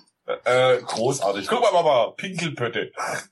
Und, und jedes Land wird ja auch wirklich klischeehaft dargestellt. Ja, die, ne? die, die England zum Beispiel. Oh, oh, nein, mach macht nichts, dass sie mich umgefahren haben. Alles gut. und es ist auch noch Eric Idle. Es ist halt auch super dran. Also einer der aus äh, Gründungsmitglied von Monty Python, der da diesen Radfahrer spielt, der von den Chris Falls auf ihrer Europatour angefahren ist. Also die haben sich da teilweise, und wenn man sich mal ein bisschen so die äh, Schauspieler anschaut, schon äh, ein paar äh, Namen geangelt, die durchaus in den Ländern bekannt waren. Also bei uns war es Milevinovic, dann natürlich Eric Idle und, äh, und nicht zu vergessen Robbie Coltrane natürlich auch noch, der da auch eine Nebenrolle hatte und haben sie recht gut eingefangen irgendwie. Ich finde ihn auch gut. Der, der kommt nicht so gut weg teilweise im Netz, aber ich fand hm. den eigentlich schon eine sehenswerte Fortsetzung. Jetzt nicht besser wie der Erstling, weil er wiederholt ja das Ganze eigentlich nur auf Europa bezogen, also auch ein Roadmovie. Aber der macht doch Spaß und Chevy Chase ist gut drauf. Und fandet ihr den, die Fortsetzung? Ich habe sie ewig nicht mehr gesehen, muss ich sagen, auch wieder. Äh, aber ich fand den damals schon auch witzig. Also gerade natürlich, wenn dann, wenn dann, wenn dann so die die deutsche Idylle gezeigt wird und äh, äh, und Willi Milovic ist ja auch ein toller Schauspieler, der der in dieser kleinen Rolle echt super lustig war. Als Gastgeber wieder willens. da kann Chevy Chase halt wirklich auftrumpfen. Kevin, du siehst den auch noch gerne, oder? Ja klar, ich finde ihn witzig, ne? Zumal sie auch wirklich äh, Stonehenge zerstören sie, glaube ich, die, die fällt, fällt glaube ich, nachher auseinander. Äh, äh, so geil mit diesem Vortrag, den er davor hält. Seit tausenden von Jahren stehen diese Steine, niemand weiß wofür und. Ja. Genau. Haben alles überdauert, Auto zurücksetzt. Super. Und natürlich auch mit diesem gestohlenen äh, Porno in äh, war das in Italien? Nee, in Italien wurde, nee, in Frankreich wurde der gestohlen und die haben stolpern dann in Italien drüber oder andersrum. Das kriege ich gar nicht mehr äh, zusammen, aber mit diesen äh, Heimatfilmchen, den sie heimlich gedreht haben und äh, ja, doch, das war in Rom. Da stolpert sie dann drüber, dass, dass die Beverly D'Angelo wider Willen auf einmal ein Erotikstar war. Also, Hilfe die Amis kommen schon gut. War auch sehr erfolgreich, Kevin. Ne? Jo, fast 50 Millionen Dollar eingespielt in Amerika. Deutschland natürlich nur 70.000. Also wie gesagt, die sind erst später bekannt geworden bei uns, die Filme, äh, durch Video. Und ja, war auch natürlich ein Riesenerfolg. Und ich finde, die haben auch Paris schön eingefangen. Die Unfreundlichkeit der Pariser, die ich leider so teilweise wirklich unterschreiben würde. Und jeder, der schon mal versucht hat, äh, den Kreisverkehr äh, in Paris wahrzunehmen, der weiß, dass es echt die Hölle ist, da wieder rauszukommen, wenn man mal drin ist. Oh, bin zum Glück nie selber im Auto dahin gefahren, immer mit dem Flieger oder so. Ja, ja, sie haben sich wirklich auch Mühe gegeben, mit, mit den einzelnen Ländern sie zu porträtieren und haben sich auch Stars aus, der, aus den jeweiligen Ländern geholt, hast du erwähnt. Ja. Es kommt auch Bayern vor mit diesem Schuhblattler-Tanz, der in Schlägerei endet. Hätte ja auch die Miesen sein können. Ja, genau. Den hat Bud Spencer auch mal losgelassen gegen die Amis. Gibt's auch einen Teil, wo er auch Schublattelt. Ja, war immer sehr beliebt in dem Film, in der Tanz. Wahrscheinlich auch sehr strange für alle anderen, ja. Gut, 1986, ein Jahr später. Ja, da hat er gleich zwei Filme gemacht, zumindest als Drehbuch geschrieben für zwei Filme. Bei einem hat er aber die Regie abgetreten an Howard Deutsch, über den reden wir jetzt zuerst. Das ist wieder eine Teenie-Komödie oder fast schon Teenie-Romantik-Film, fast schon mehr, oder? Pretty in Pink, wieder mit Molly Ringwald, die ist die dritte Zusammenarbeit und auch, glaube ich, die letzte mit Hughes. Ja, ist auch ein sehr, sehr guter Jugendstreif. Ist für mich nicht so ikonisch jetzt wie Breakfast Club und habe ich auch nicht so im Kopf, äh, ehrlich gesagt, wie äh, Lisa der helle Wahnsinn. Aber Khalil, du bist, glaube ich, ein großer Fan des Films. Ich mag den Film ziemlich, was äh, unter anderem natürlich auch ein Opening-Song von äh, dem Psychedelic Fuse äh, liegt, Pretty Pink. Was halt auch so dieses, äh, als Thema so ein bisschen dieses äh, Außenseiter hässlicher Schwan, der dann auf einmal so von einem der Views äh, so ein bisschen sich an dem interessiert zeigt, die aus einer Arbeitergeschichte kommen, ihr bester Freund Ducky Boy oder Ducky, der eher, der in sie heimlich verliebt ist, aber äh, nicht an sie rankommt. Dann ein Schauspieler, den ich wirklich sehr verehre, der da auch ein bisschen eine Arschlochrolle hat. Äh, James Spader auch als so ein bisschen auch so Leader der reichen Schönen an dieser Schule und der das auch wunderbar, also James Bader wunderbar auch einfängt. Und äh, ist auch, ich finde, der ist auch durchaus äh, mit viel ernsten Untertönen irgendwo, aber hat natürlich trotz allem auch ein, ein Happy End, wie glaubwürdig es dann, das dann ist, sei mal ein bisschen dahingestellt und so. Äh, aber ich mag den Film. Ist sicherlich nicht, nicht so groß wie äh, Breakfast Club, gehört aber definitiv zu den Sachen, bei denen John Hughes mitwirken unübersehbar einfach war für mich. Ja, das definitiv. Und ich denke auch, wenn er nicht den anderen Film, den wir gleich noch besprechen werden, selbst Regie geführt, er hätte hier wahrscheinlich auch Regie geführt. Howard Deutsch hat ja mit John Hughes bei einigen Filmen zusammengearbeitet. Ja, Pretty in Pink. Ich habe ihn nicht mehr so gut im Kopf, aber ich habe ihn schon noch aus, auch in Erinnerung als sehr, sehr guten Highschool-Film. Grandiose Besetzung. Du hast gerade angesprochen. Wen du vergessen hast, ist das 80er Jahre Weichei vom Dienst. Andrew McCarthy hieß der, glaube ich. Oder heißt Ah, stimmt, der hat den schönen Link gespielt. Äh, Es ist ein Feel-Good-Movie, den man sich mit, also den man sich vielleicht mit 17, 18 mit einer Freundin anschauen hätte können. Äh, von der rein von der Bedeutung her, glaube ich, gehört er zu den Sachen von News, die, die nicht ganz so als, als extrem prägend jetzt wahrgenommen wird. Ist immer noch ein guter Film, aber kommt natürlich nicht an andere Sachen von News ran, muss man Ja. ganz klar sagen. Dafür hat er einfach zu viel Gutes gemacht, glaube ich. Ja, da, da geht der so ein bisschen unter. Ich finde den schon auch gut. Eben die Darsteller sind klasse. Der Film ist gefühlvoller als die anderen. Er geht schon mehr in die Richtung Romanze. Er spielt ja auch mit Arm und Reich. Neben den Klassenrollen gibt es Ja, ja, total. Genau, äh, ist ja klassisch eben Harry Dean Stanton spielt den Vater von der lieben Molly Ringwald. Die Mutter verlässt ja die Familie und der äh, ist antriebslos und Andy ist damit somit auf sich allein gestellt. Ja, Ducky Boy sollte ursprünglich übrigens Anthony Michael Hall spielen, aber der hatte diese, diese immer wieder gleiche Rolle satt und wollte diese nicht spielen. So kam John Cryer zu seinem großen Auftritt. Kevin, der ist ja heutzutage schon durchaus sehr bekannt. Vier Tour, Tour and a Half Man. Ja, Ja klar, natürlich. Oder Fischauge aus äh, Hotshots. Kennt ihr noch? Der hat sich auch kaum verändert, ne? Also der sieht ja fast immer noch genauso aus wie vor 20 Jahren irgendwie. Und er hat bei Superman 4 auch noch mitgespielt. Das ist was heißt. Ehrlich? Ja, Weiß ich gar nicht. aber, Der ich Film ist so schlecht, den habe ich irgendwie vergessen. Ja, äh, ich überlege gerade, in welcher Rolle er da. Äh, in irgendeiner Nebenrolle, glaube ich. Okay, er hat wahrscheinlich eben so einen Ducky Boy gespielt, so irgendwie den, den Comedy-Sidekick wie Richard Pryor in Superman 3. Aber man muss immer jetzt sagen, das war Howard Deutschs erster Film, ne? Pretty in Pink. Und dafür hat er ein, ist es eigentlich ein ziemlich cooles Erstlingswerk. Wobei ich mir nie sicher bin bei diesem Film, es gibt diesen, äh, dass Regisseure gleichzeitig an, an an zwei Projekten arbeiten dürfen in den USA, durch die Screenwriter Guild und was weiß ich. Wie weit jemand, der so ein Drehbuch geschrieben hat oder in der Produktion mit drin hängt, dann auch noch tatsächlich in der Regie ein bisschen mitarbeitet. Jetzt fernab von, von einem äh, äh, Hughes fällt mir da spontan auch Toby Hoopers äh, Poltergeist ein, der mehr nach einem Steven Spielberg-Film ausschaut als nach Toby Hooper. Ja, genau. Also ich denke, es war auch so John Hughes. Man sieht den Film ja an, das ist John Hughes pur, genau wie ist sie nicht wunderbar. Die beiden Filme, die finde ich passen auch gut zueinander. Die sind vom Ton sehr ähnlich, tonal, also auch nicht sehr, sehr humorvoll, äh, haben schon Humor, aber sind doch mehr romantisch äh, angehaucht. ist mein Empfinden. Ähm, aber ich finde, ist sie nicht wunderbar deutlich besser, aber da kommen wir noch dazu. Den schaue ich viel öfters. Pretty in Pink, muss ich sagen, habe ich nicht einmal in meiner Sammlung. Gut, bei mir, wie gesagt, spielt auch da die Musik einfach eine Ja. nicht gerade gut wesentliche Rolle. Und Molly Ringwald. Okay, alles klar, da merke ich schon. Ja, aber ein Erfolg war er trotzdem, Kevin. Ja, auf jeden Fall. Ne? Der hat ja 40 Millionen eingespielt. Das ist ein super Ergebnis für eine Komödie. Und in Deutschland weiß ich gar nicht, was er in Deutschland hatte. Ja, in Deutschland so um die 200.000. Also war wieder eher Ah, okay. kein großer Erfolg, aber immerhin lief er in Deutschland. Hm. Ich glaube, der nächste war dann doch deutlich erfolgreicher nur äh, in Deutschland, der von Herrn Hughes kam. genau. Definitiv. Das ist vielleicht, ich überlege immer, was mein Lieblingsnews. Und äh, es läuft immer zwischen Breakfast Club und dem nächsten Film Ferris macht blau heraus. Also die beiden macht blau habe ich dreimal im Kino gesehen damals. Also fantastischer Film einfach mit einem Matthew Broderick, der entfesselnd spielt, der mit dem Publikum ja spricht und spielt. Es ist Ja, die vierte Leinwand, also durchbricht, was eigentlich auch für einen Film in der Richtung, also für eine Komödie, eigentlich auch schon mal eine ganz schöne Herausforderung ist. definitiv und äh, mit Bravour gemeistert. Für mich ein Kultfilm, für dich Kevin, Ferris macht blau.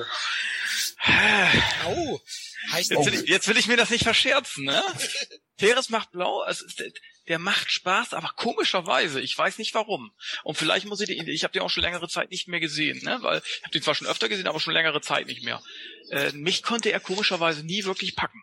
Also mich hatte wirklich der Breakfast Club, Lisa von mir aus auch und natürlich auch äh, ist sie nicht wunderbar deutlich mehr ge äh, gepackt. Also ich kann es nicht sagen. Ticket für zwei sowieso, aber das ist ja auch ein ein ganz anderes Ding wieder gewesen.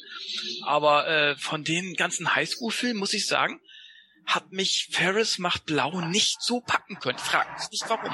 Ich weiß Der Film hat als Genau Star wieder- Wars. Ja, also es- er hat mich, er konnte mich nicht packen. Weiß ich nicht. Ich, ich, er ist okay, Okay.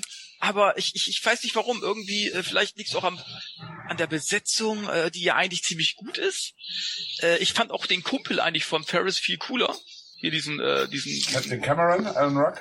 äh, ich glaube ja, hieß er, ne? Ja, Äh, ist die- super, der war toll. Den mochte ich zum Beispiel viel lieber als Ferris. Also ich hätte lieber als den als Hauptdarsteller gehabt als Ferris irgendwie. Nicht, dass jetzt Broderick doof war irgendwie, aber ich weiß es nicht. Vielleicht muss ich ihn mir auch noch, noch mal wieder angucken. Es ist so einer dieser Filme, die mich nie, komischerweise nie so richtig packen konnte. Okay, also Ja, vielleicht, weil es auch schwierig, also was ich, was ich, ein bisschen ein seltsamer Aspekt ist für mich tatsächlich dieses Thema Schule schwänzen.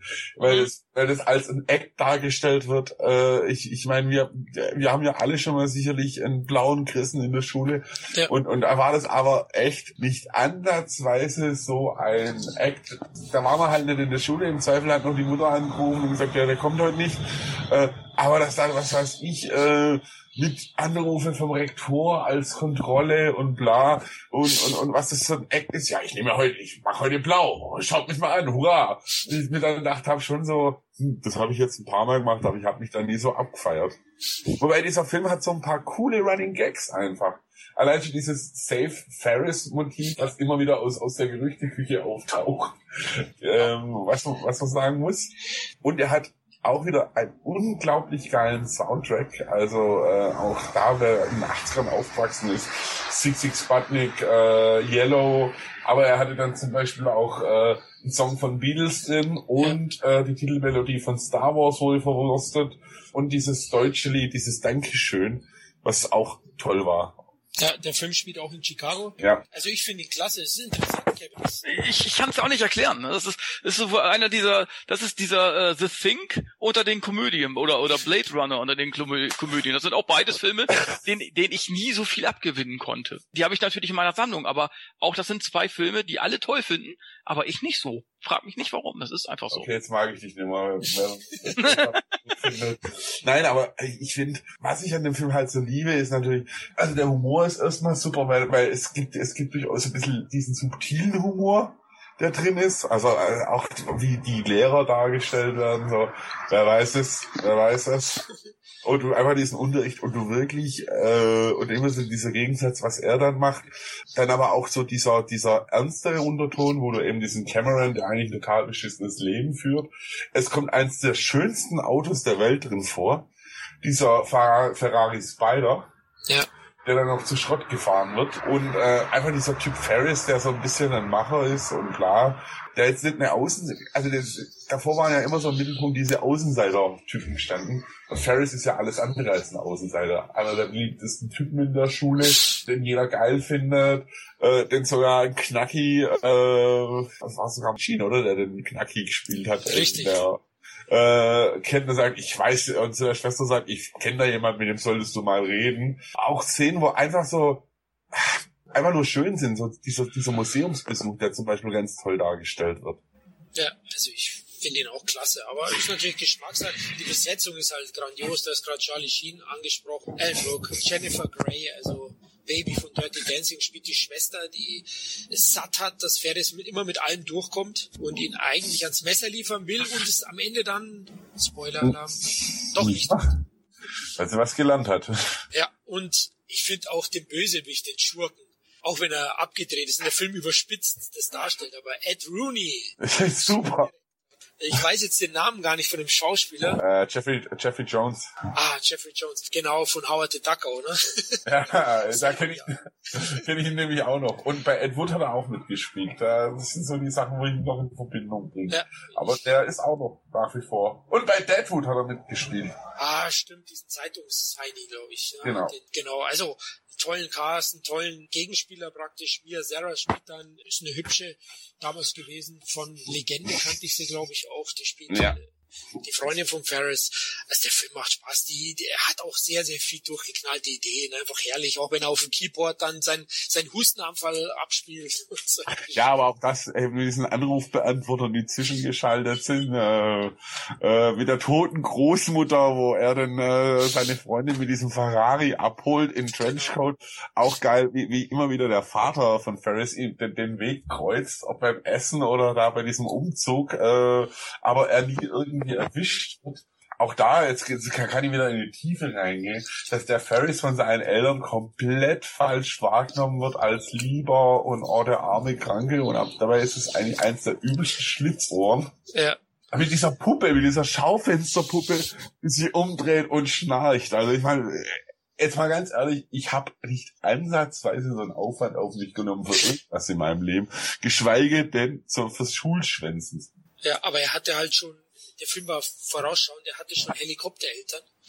Ja, eigentlich, eigentlich kommt's schon hin. Also äh, ich weiß, äh, dass es, äh, äh, ich war ja jetzt auch tatsächlich mal in meinem Leben mit Frauen schon, die die Kinder hatten, wo es tatsächlich so ist, wenn aber die Kinder nicht in die in der Schule sind, erfolgt sofort der Anruf bei äh, den Eltern, wo die sind und ich mir dann auch denke, Gott, wie habe ich nur meine Schulzeit eigentlich überlebt? Das ist ja heute alles nochmal viel.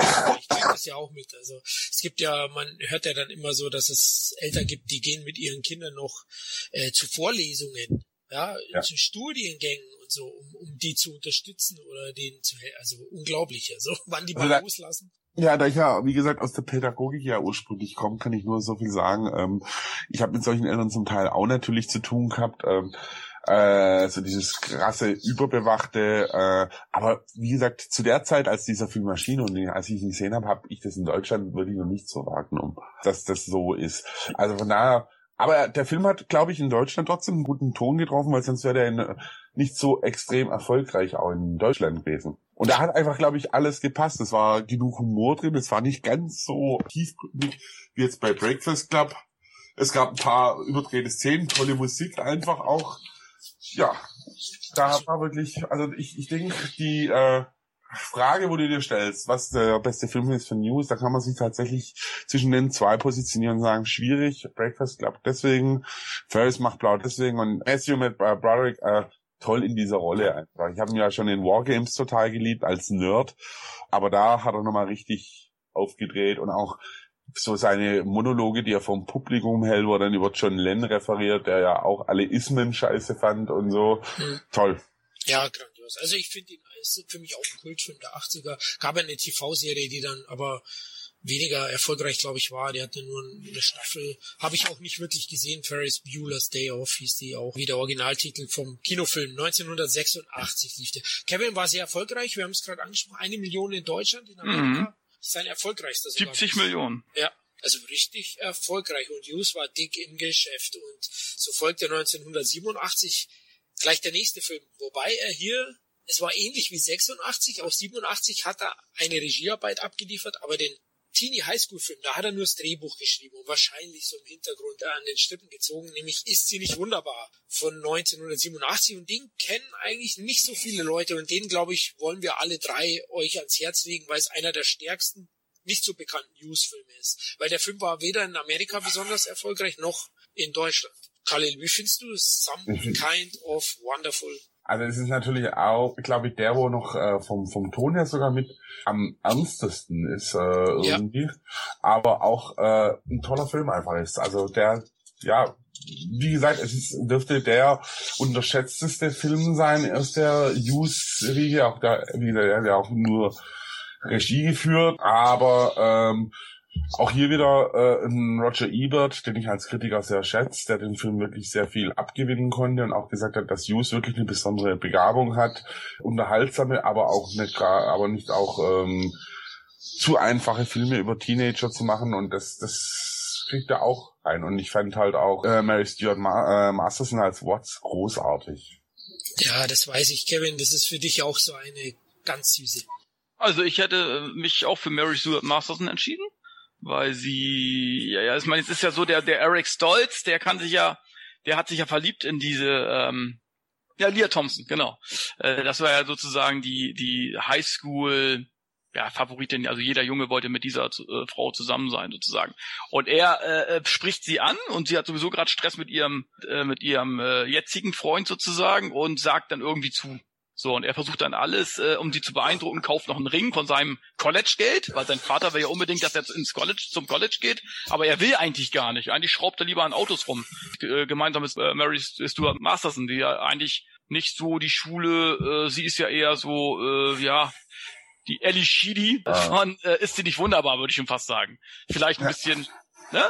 Auch Außenseiterin ja. und eben halt sehr männlich, was, was die Interessen angeht, sozusagen. Ja. Wird, wird, wird eher so als guter Kumpeltyp wahrgenommen. Genau, so Kumpeltyp halt, ne? Aber sie hat eben halt auch Gefühle für ihn, was sie ihn aber letzten Endes erstmal nicht offenbart. So, und sie unterstützt ihn bei seinem Vorhaben, eben halt diese Frau äh, zu beeindrucken und letzten Endes sie zu bekommen obwohl sie sich dabei ganz schlecht fühlt. Sie spielt dann nachher, äh, sie ist nachher äh, Chauffeurin für die beiden, sie kutschiert die von A nach B sozusagen auf seiner Tour, um, um sie zu beeindrucken. Und letzten Endes äh, merkt er eben halt doch, dass sie die eigentlich seine wahre Liebe ist, beziehungsweise, was ich gut finde in dem Film, Leah Thompson gibt ihn dann letzten Endes auch frei, weil sie merkt, hey, ich bin's nicht, sondern es ist sie. Ne? Und das finde ich eigentlich auch gerade so. Also sie spielt jetzt nicht die beleidigte Leberwurst, dass sie es nachher nicht ist. Sie gibt ihm den Ring, den er ja ihr eigentlich geschenkt hat.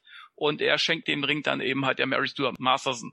Und das ist wirklich, äh, ja, es ist ein, ein leichter Film irgendwo, aber trotzdem auch sehr ernst, weil ähm, es wird ja auch so ein bisschen der Druck der Eltern angesprochen. Er ist so sozusagen auch dem Druck seines Vaters so ein bisschen muss er äh, äh, standhalten, obwohl das jetzt nicht so extrem dargestellt wird. Aber es ist eben halt schon, die Eltern haben einen Weg für, für den Sohn sozusagen schon auf dem Zettel. Und er hat aber ganz andere Pläne. Ne, das ist äh, eben halt Thema Nummer eins. Und Thema Nummer zwei ist Außenseiter in der Schule. Äh, ja, aber ich will auch mal die Topfrau abbekommen. Warum soll ich es nicht sein? Warum bin ich immer der Außenseiter? Ja. Und äh, letzten Endes äh, finde ich, finde ich, sind das zwei wichtige Themen, die in diesem Film angesprochen werden. Und es ist eben halt noch ein schönes, ja, das ist natürlich dann ein Happy End natürlich nach Maß. Aber ähm, es ist schön gemacht einfach, muss ich sagen. Es werden viele Probleme, die man so als Jugendlicher hat angesprochen und das wird, finde ich, äh, super verarbeitet in dem Film. Ich finde, an kleinen Szenen sieht man, äh, wird es fast wie ein kleines Best-of von dem vorigen ja. Film. Ja. Man sieht genau. ja auch, er, er will ja auch dann, Amanda Jones heißt Leah Thompson in, in, mhm. dem Film, hm, soll ja eigentlich danach sitzen, weil sie frech war oder mhm. weil sie, glaube ich, zu spät zum Sportunterricht kam. Dann will er auch in diese Klasse, um sie zu treffen. Macht einen Feueralarm an. Dann sitzt er praktisch auch nach mit diesen ganzen Freaks. Der eine ist so toll, der, der Rocker. Ich weiß nicht. Ah, der ihm immer hilft, der, der unterstützt ja, die, wenn der Freund. Ja. Genau. genau, die helfen ihm dann alle. Und ja, ist ein sehr, sehr schöner, sehr gefühlvoller Film auch. Hat durchaus auch einige humorvolle Elemente. Eric Stoltz der fast Marty McFly überzeugt einigermaßen. Ähm, gefällt mir auch gut, aber der Star ist schon auch für mich Mary Stuart ja. Matheson, die fast alle, ja, die Warnspiele ist jetzt ein bisschen übertrieben, aber die wirklich heraussticht. Fand auch den Vater gut, den John Ashton von mhm. Beverly Hills Cop, der Taggart heißt er, glaube ich, in Beverly Hills Cop. Ähm, dieses Duo gab es damals, Rosewood und Taggart, die zwei Polizisten, die Eddie Murphy immer geholfen haben. Einer davon, der mit der Platte, ist John Ashton und der spielt hier eben den Vater, spielt auch gut. Ja, es geht um Selbstbestimmung da hast du schon recht. Er ja. sagt, du gehst aufs College, ich hab's nicht geschafft, du hast es zu schaffen. Das ist so einer der letzten großen Teenie-Filme jedenfalls ja. also auch generell. Und ich meine, man muss ja schon sagen, die 80er waren ja grundsätzlich eine sehr, sehr gute Zeit für, für, für die Sorte von äh, Filmen. Sich so ein bisschen zurückdenkt an ein paar andere Sachen, die jetzt gar, mir gar nicht groß angesprochen haben irgendwie. Genau, die können wir, können wir ganz kurz abschweifen welcher da ganz wichtig ist, finde ich, der, der, der man da reinnehmen äh, muss, weil er auch ein bisschen so als inoffizielle Fortsetzung von Breakfast Club gesehen wurde, äh, ist dann Amos Fire natürlich, was quasi ein bisschen auch so eine Findungsphase erzählt, allerdings nicht jetzt von Teenies, sondern von jungen Erwachsenen, die da ihre eigene Identität äh, finden äh, müssen und wenn man auch ausschaut, wer da mitspielt. Und deswegen wurde er wahrscheinlich auch, auch ein bisschen als äh, Nachfolger von, von Breakfast Club wahrgenommen ist natürlich äh, Chuck Nelson in der Hauptrolle, Emilio Estevez und natürlich Ali Sheedy. Ja. Ich habe auch immer gedacht, ganz ehrlich, wo ich mich vorbereitet habe, habe ich nachgeschaut und ich, ich war felsenfest überzeugt, dass St. Amos Fire von Joe News irgendwie in irgendeiner Form produziert wurde oder so. Aber es war nicht so. Es war Joel Schumacher, der dann später auch Lost Boys ge gemacht hat, der auch so ein bisschen zumindest in die, die Teenie-Film-Ecke geht, zwar nicht viel mit Highschool zu tun hat. Hat mich auch geprägt, Lost Boys. Immerhin habe ich Kiefer Sutherland auf dem rechten Oberarm als Vampir tätowiert. Äh, war eins meiner ersten Tätowierungen, die ich habe machen lassen. Aber St. Amos Fire fand ich eigentlich auch einen sehr, sehr geilen Film. Äh, und äh, auch mit einem sehr tollen äh, Titelsong von John Parr. Und wo auch so dieses 80er, gut, ich meine, da waren wir ja alle, ich meine, da war ich elf Jahre alt, da hat man das noch, nicht mit dem Erwachsenwerden wahrgenommen. Aber als ich den später gesehen habe, äh, fand ich um einiges besser wie damals. Aber es gab auch in der Zeit wahnsinnig viel klamaukige Sachen, wo ich sage, uh, äh, Porkies natürlich. Ja, klar, es geht so Richtung Eis am Stiel richtig. Das aber auch sowas wie Outsiders natürlich, den man auch, finde ich, in diese Reihe mit irgendwo reinrechnen muss, auch wenn das überhaupt gar keine Komödie mehr ist, sondern tatsächlich ein reines Teenager-Drama. Auch sehr, aber, sehr. Ja, aber war eine goldene Zeit. Ich meine, was habt ihr noch da für so Sachen auf dem Mannequin wurde ja schon genannt. Ja, Can't Buy Me Love fand ich, fand ich ganz gut. Ah, der war auch ziemlich Der geil. war super mit seinem Rasenmähertrecker hier. Ja. Äh, Von dem Ameisentanz. ja, genau. Äh, Daddy's Cadillac fand ich super. Ja, der war auch äh, geil. Ne, äh, mach's nochmal Dead fand ich ganz cool, also, wo der, wo dieser äh, Rodney Dangerfield nochmal so seinen College-Abschluss machen will, glaube ich. Ja. ja. Fand ich auch witzig. Oder und natürlich Three O'clock High. Äh, auf in ah, Deutsch ja. der Faustrecht. Ähm, ja. äh, der war super. Hier mit, äh, wie heißt er, Tyson, ähm, Richard Tyson, dann fand ich super, den Film. Dann das ausgeflippte Sommercamp natürlich noch. Diese Camp-Filme haben ja auch durchaus so eine amerikanische Tradition. Da gibt's ja auch ein paar, äh, die mir da jetzt spontan einfallen. Ja, aber komisch, dass diese Sorte Film so ein bisschen dieses, ist ein bisschen wegverschwunden. Also es gibt so ein paar Ansätze heute noch mit so Sachen wie Juno zum Beispiel. Aber zum Beispiel, wenn ich mir American Pie anschaue, da steht natürlich nur das Klamaukige im ja. Vordergrund. Auch wenn da also der ein oder andere Liebe und bla äh, Ton angeschlagen wird, aber es ist kein Vergleich zu dem, äh, zu der Tiefgründigkeit, weil die Figuren bleiben leider Klischee. Punkt. Ich würde sagen, das ist so eher so ein bisschen Eis am Stiel so die Eis am Stiel der, der Ende der 90er, so. Ja, wobei, ja, Eis am Stiel nochmal ein spezielles Thema für sich, glaube ich, ist. Das ist ein Phänomen, was sich mir nie ganz erschlossen hat. Ein Film, der in Israel gedreht worden ist, aber äh, ausschaut, als ob er in Amerika spielt, aber eigentlich doch in Israel spielt. Aber ich meine auch so, die, ich meine, diese, diese News-Filme, die hatten ja auch schon ihre Vorgänger in sowas wie mit American Graffiti zum Beispiel was ja auch so ein bisschen da dieses Erwachsenwerden. Aber die Filme sind tatsächlich ein bisschen aus dem Seefeld verschwunden. Ich frage mich, ob es daran liegt, äh, dass es da einfach heute für solche Filme kaum mehr Publikum gibt. Äh, und halt Hollywood meines Erachtens nach wie vor kaum Eier, äh, Eier hat da irgendwie auch mal, in, also jetzt nicht mal von ab von irgendeinem Indie-B-Movie-Ding auch für, äh, Geld in, ja, in eine große Komödie zu stecken, die halt in eine neue IP da ist inzwischen das Risiko wahrscheinlich zu groß. Da wird dann lieber das so Detail von, von, äh, irgendwie von American Pie dreht, auch ob mir noch jemand sehen will oder nicht. Oder es geht halt ins total absurde teilweise rein. Ja. Welchen ich zum Beispiel noch von den neueren Filmen äh, zu empfehlen, äh, ist sozusagen, ist mit Emma Stone einfach zu haben. Weil der bringt dann auch so ein wichtiges Thema eigentlich dass Frauen ziemlich schnell abgestempelt werden in der Highschool und sie sich dann, äh, sie dann so tut über Internet sozusagen oder über über so sag ich so stille Post, dass sie für jeden zu haben ist für Geld. Mhm. Kennt ihr den? Ja, ich ja, ja. Kenn ich. Auch ein super Film finde ich so, auch so finde ich einer der Highschool-Filme der neueren Zeit, die eigentlich empfehlenswert sind. Vielleicht war auch die Zeit von diesen Highschool-Dingern oder von diesen im weitesten, ja, Coming of Age ist es ja nicht wirklich, aber war dann auch vorbei, weil ich meine, äh, der äh, User hat sich ja dann auch dann von diesem ernsteren Fach hin fast zu komplett zu familientauglichen Komödien verlagert. Genau, also er, er, hat mit, mit Ist hier nicht wunderbar da seinen Abschied von Brad Pitt eigentlich genommen. Ja, ihr habt eigentlich die wichtigsten Filme schon genannt. Ah, Bodycheck muss noch genannt werden mit Rob Louis als äh, Eishockeyspieler vom Land und auch Patrick Swayze in einer Nebenrolle. Äh, es ist auch wieder eine Schule, aber die, die sind der Dean Youngblood, wie er da hieß, auch geiler Name, Dean Youngblood, ja. ähm, war ja auch noch unter 18. Also von daher kann man noch reinrechnen, war ja Brad Pack, Vehicle, Keanu Reeves spielt ja auch mit, einer seiner frühen Rollen gewesen, Bodycheck, klar. Ihr habt die meisten Filme genannt. Ich hätte noch John Cusack, war ein sehr, sehr bekannter 80er Jahre, also ist heute noch bekannt, aber in den 80ern hat er in vielen Highschool-Filmen gespielt. Der Volltreffer würde ich empfehlen, sehr, sehr guter Film. Der hat in Deutschland nur 11.000 Zuschauer gehabt, war dann oh. ein Video, ist von Rob Reiner, vielleicht kennt ihr Rob Ja, Reiner. klar, klar, klar. Ja, ja. Und der Film ist sehr, sehr gut, also den kann ich empfehlen. Dann gibt's noch von Cusack äh, Say Anything sehr, sehr gut. Lockere Geschäfte mit Tom Cruise. So in die Teenie-Rolle rein hat ja Tom Cruise Durchbruch in Amerika bedeutet. Der hat ja auch einige Filme gedreht. Der richtige Dreh gab es kleinere Filme. Du hast äh, schon erwähnt, Kevin, die Corys. Ich habe sie geliebt. Ich bin mit ihnen aufgewachsen. Lost Boys und eben Daddy's Cadillac, der heute auch völlig in Vergessenheit geraten ist. Aber der ist auch sehr flapsig und sehr, sehr lustig, aber ich finde den echt gut. Da geht's ja auch um ich glaube im Original heißt der License to Drive und Führerschein und die Traumfrau Mercedes. Schöne Freddy Krüger Anspielung gab es auch, glaube ich, in dem Film mit dem Bus, eine Verfolgungsjagd. Ah, ich, fand ich auch toll. Und sonst hätte ich jetzt auch nicht so viel auf dem Zettel gehabt.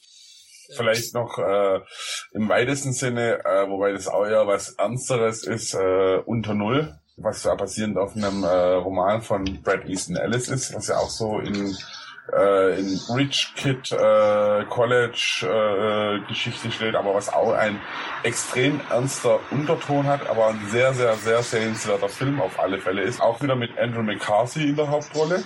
Ja. Äh, und äh, James Bader, wie gesagt, ich liebe James Bader einfach.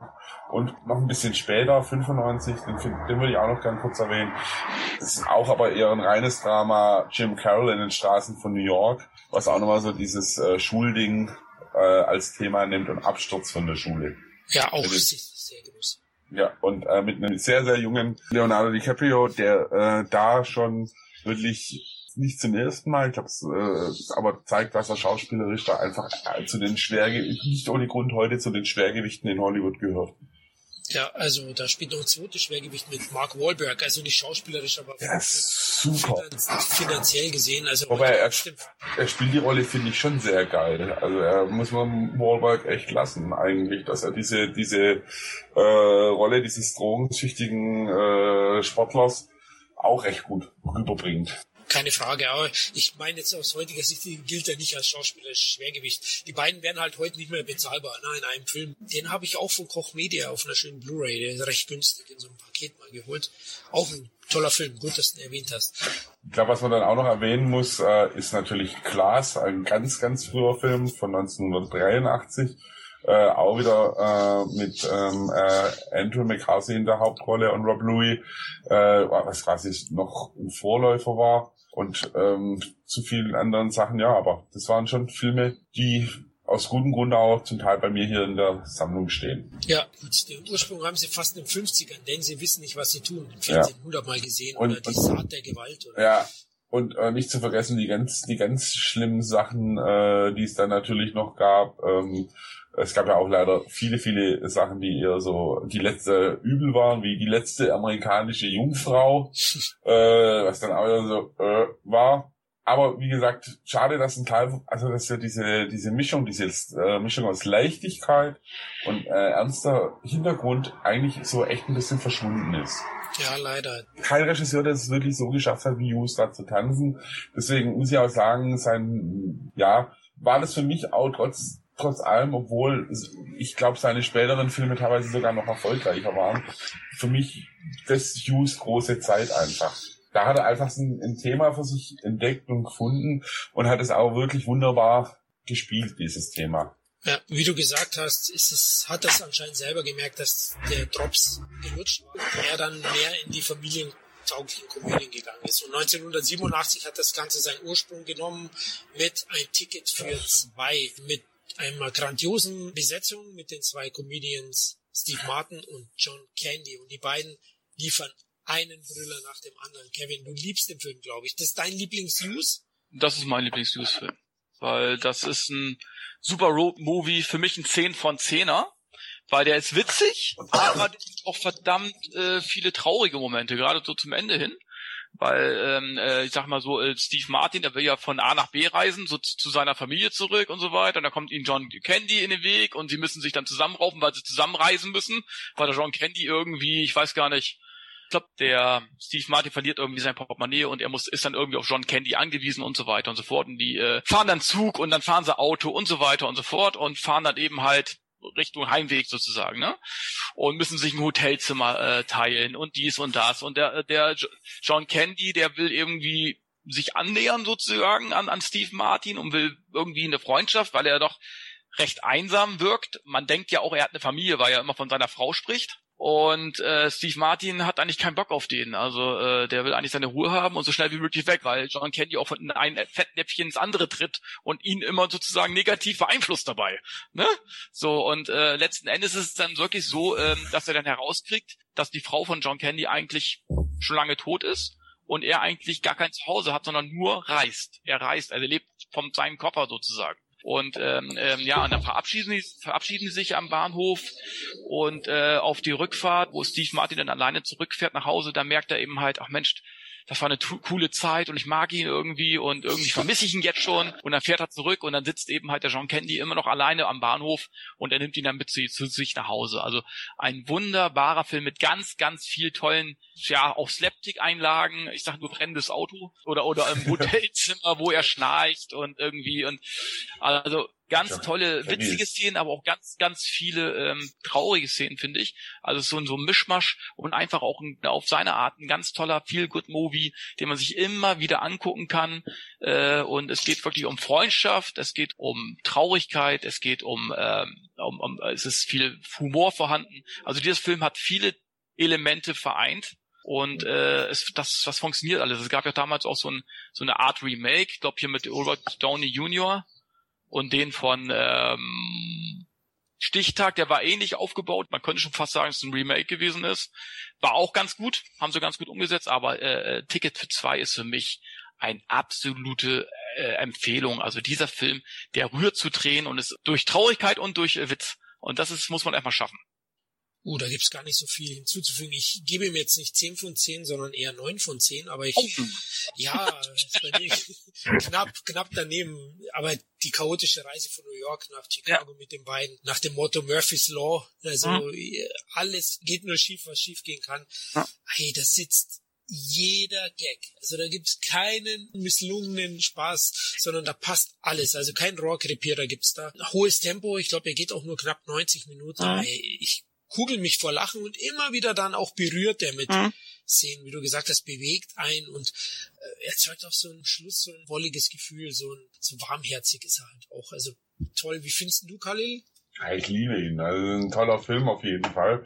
Ich bin jetzt nicht so der Riesenkomödienfreund, muss ich grundsätzlich sagen. Aber der ist, ist trotzdem ein toller Film, was aber auch einfach auch in der wunderbaren Chemie der beiden Hauptdarsteller, mhm. die sich wirklich, also äh, toll gegenseitig, ich meine, Steve Martin ist immer ein Film wert, definitiv. Von daher muss ich echt sagen, äh, ich liebe ihn heute auch noch, den Film auf alle Fälle. Ja. Also auch Slapstick und wie gesagt, auch da ist immer so, ist ja schon angesprochen worden, von wegen, dass das eigentlich was Trauriges ist, warum der immer auf Reisen ist. Er halt immer in Bewegung sein, weil dann kommt man nicht zum Nachdenken.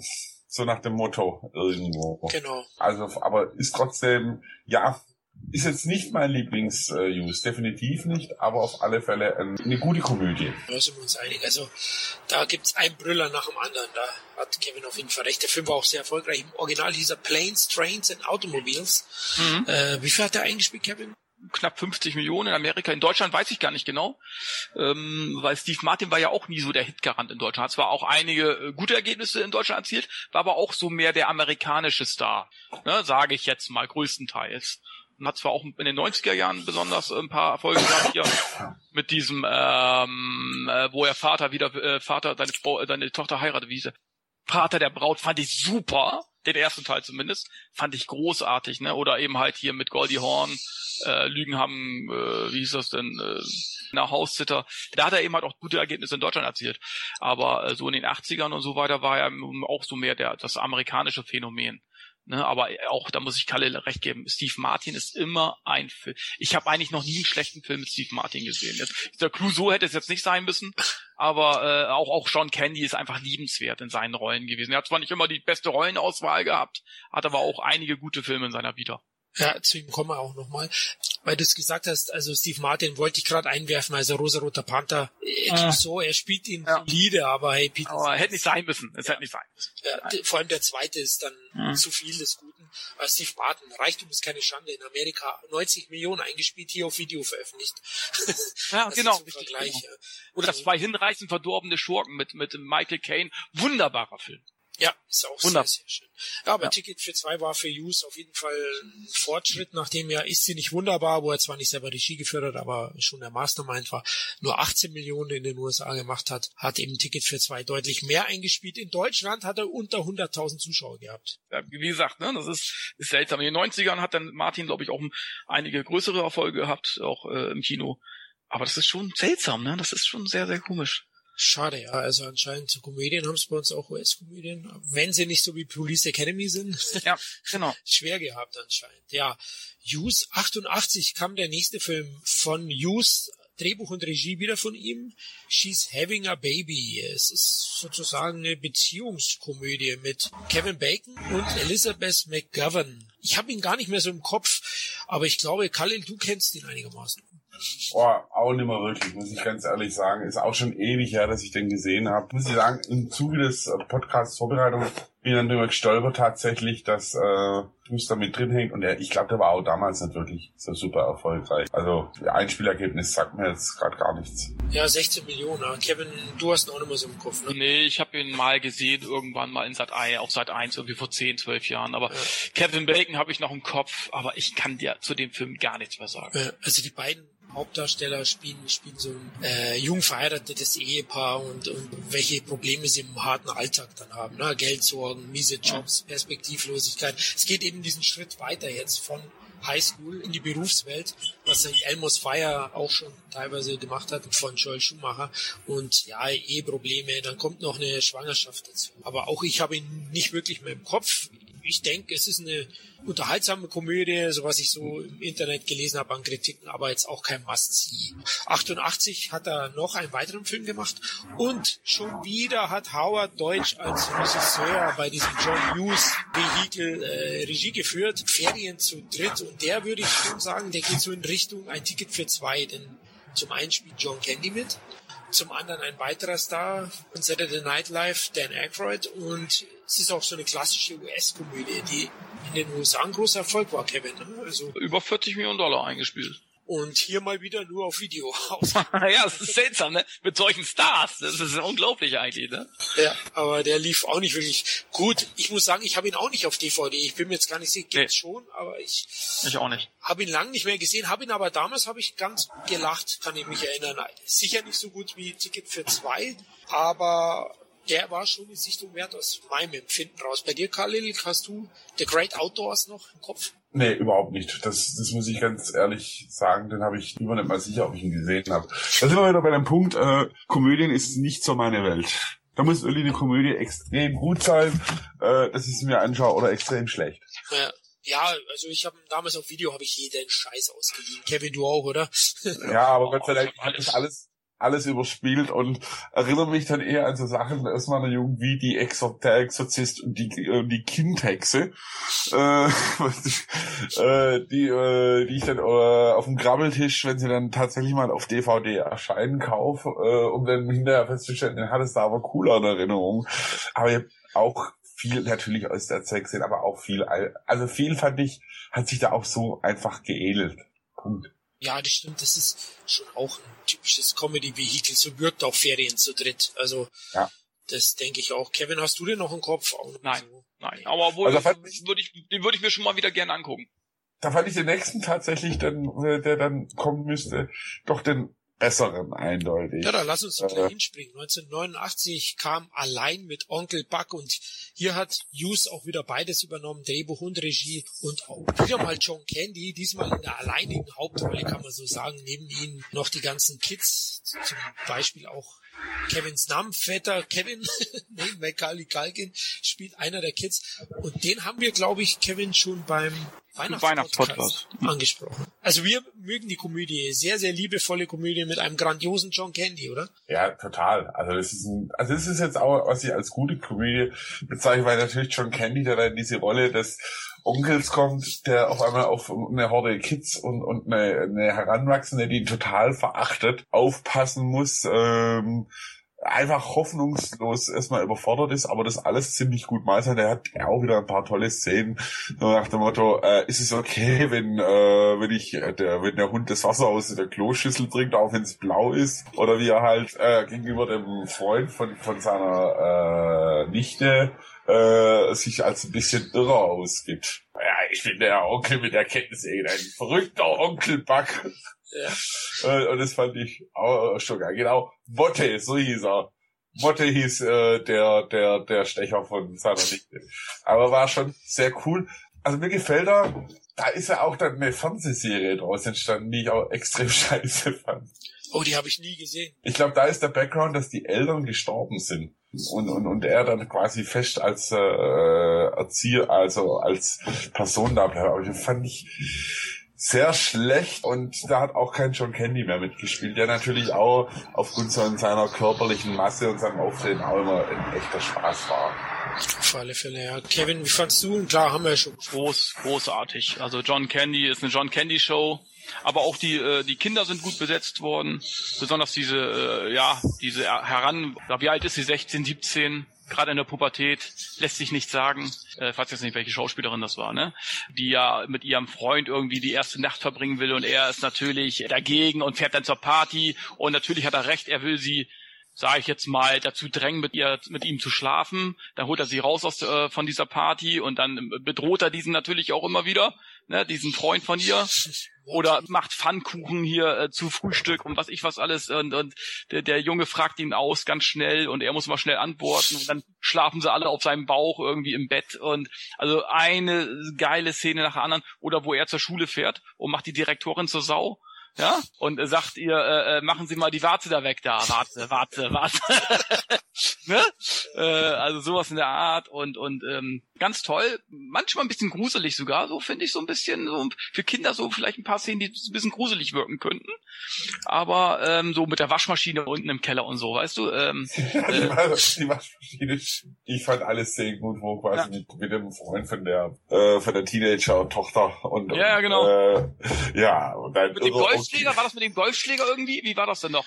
Oder was mit was beschießen sie den noch? Ich weiß es gar nicht mehr genau.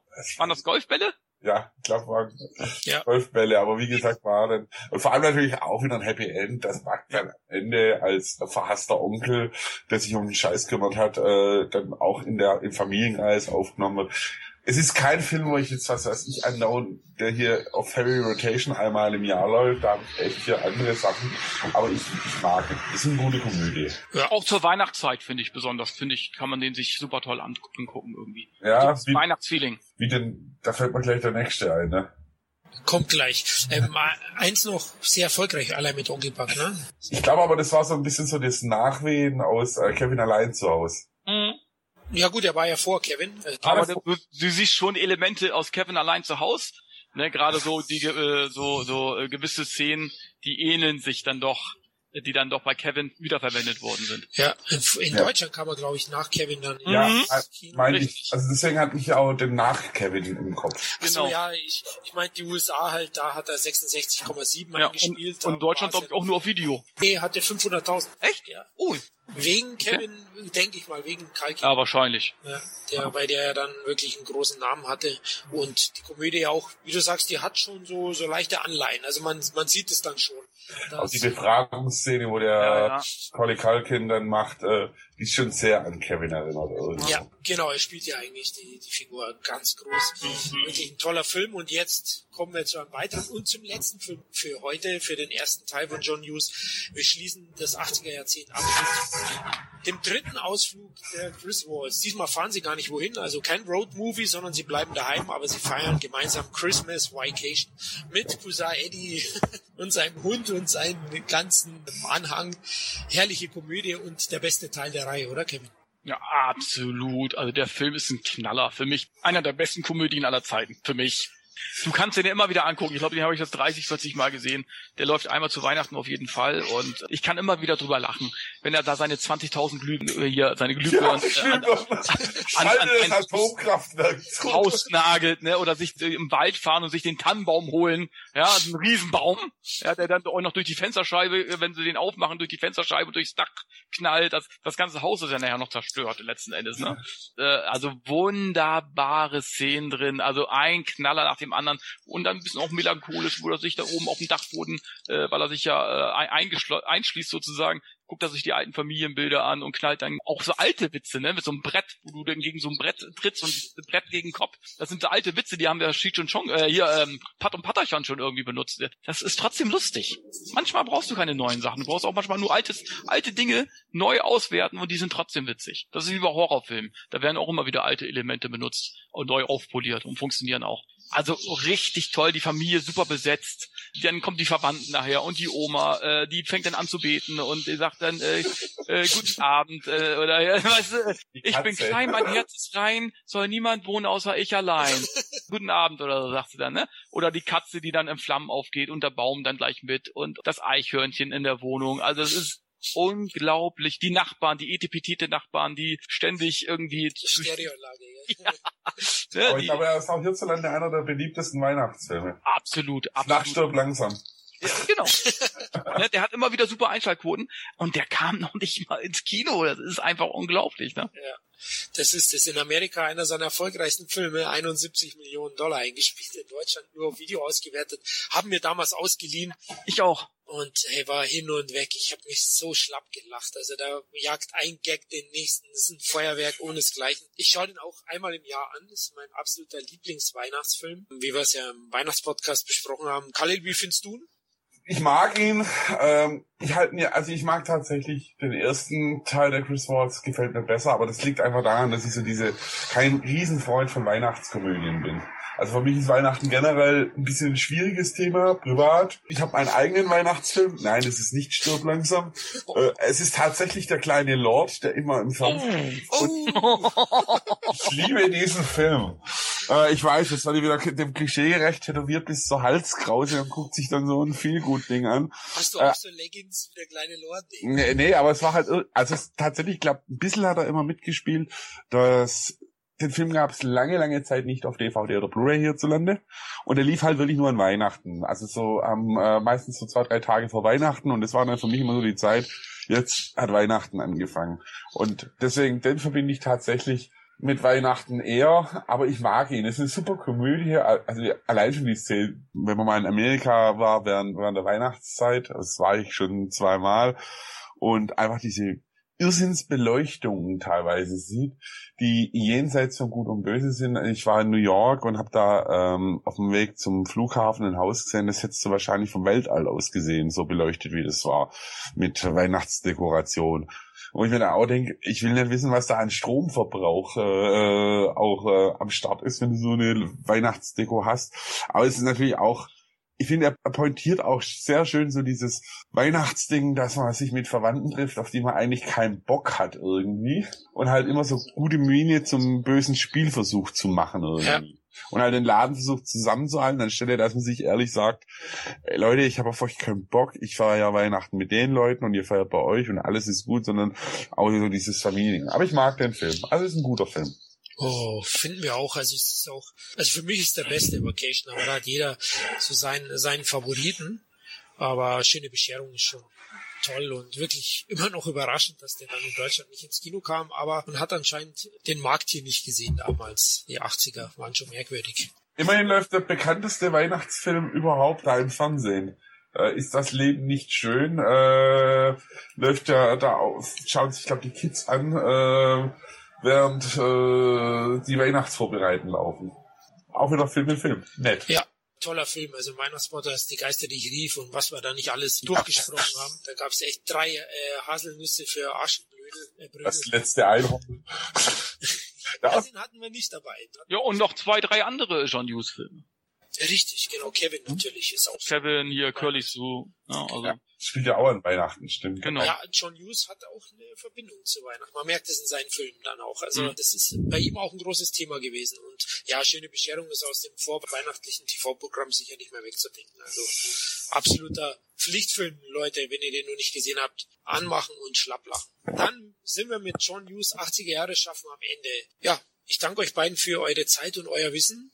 Auch danke an euch, liebe Hörer, dass ihr wieder dabei wart. Wir hoffen, dass wir euch ein bisschen etwas mitgeben konnten und euch zudem auch gut unterhalten haben. Ihr könnt uns gerne in den Comments auf Facebook oder auf dem Entertainment-Blog kontaktieren, um zum Beispiel Feedback oder Anregungen zu hinterlassen.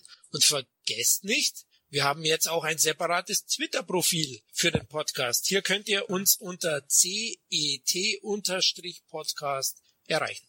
Würde uns freuen, von euch zu lesen. Dann hoffentlich bis zum nächsten Mal. Macht's es gut. Ciao.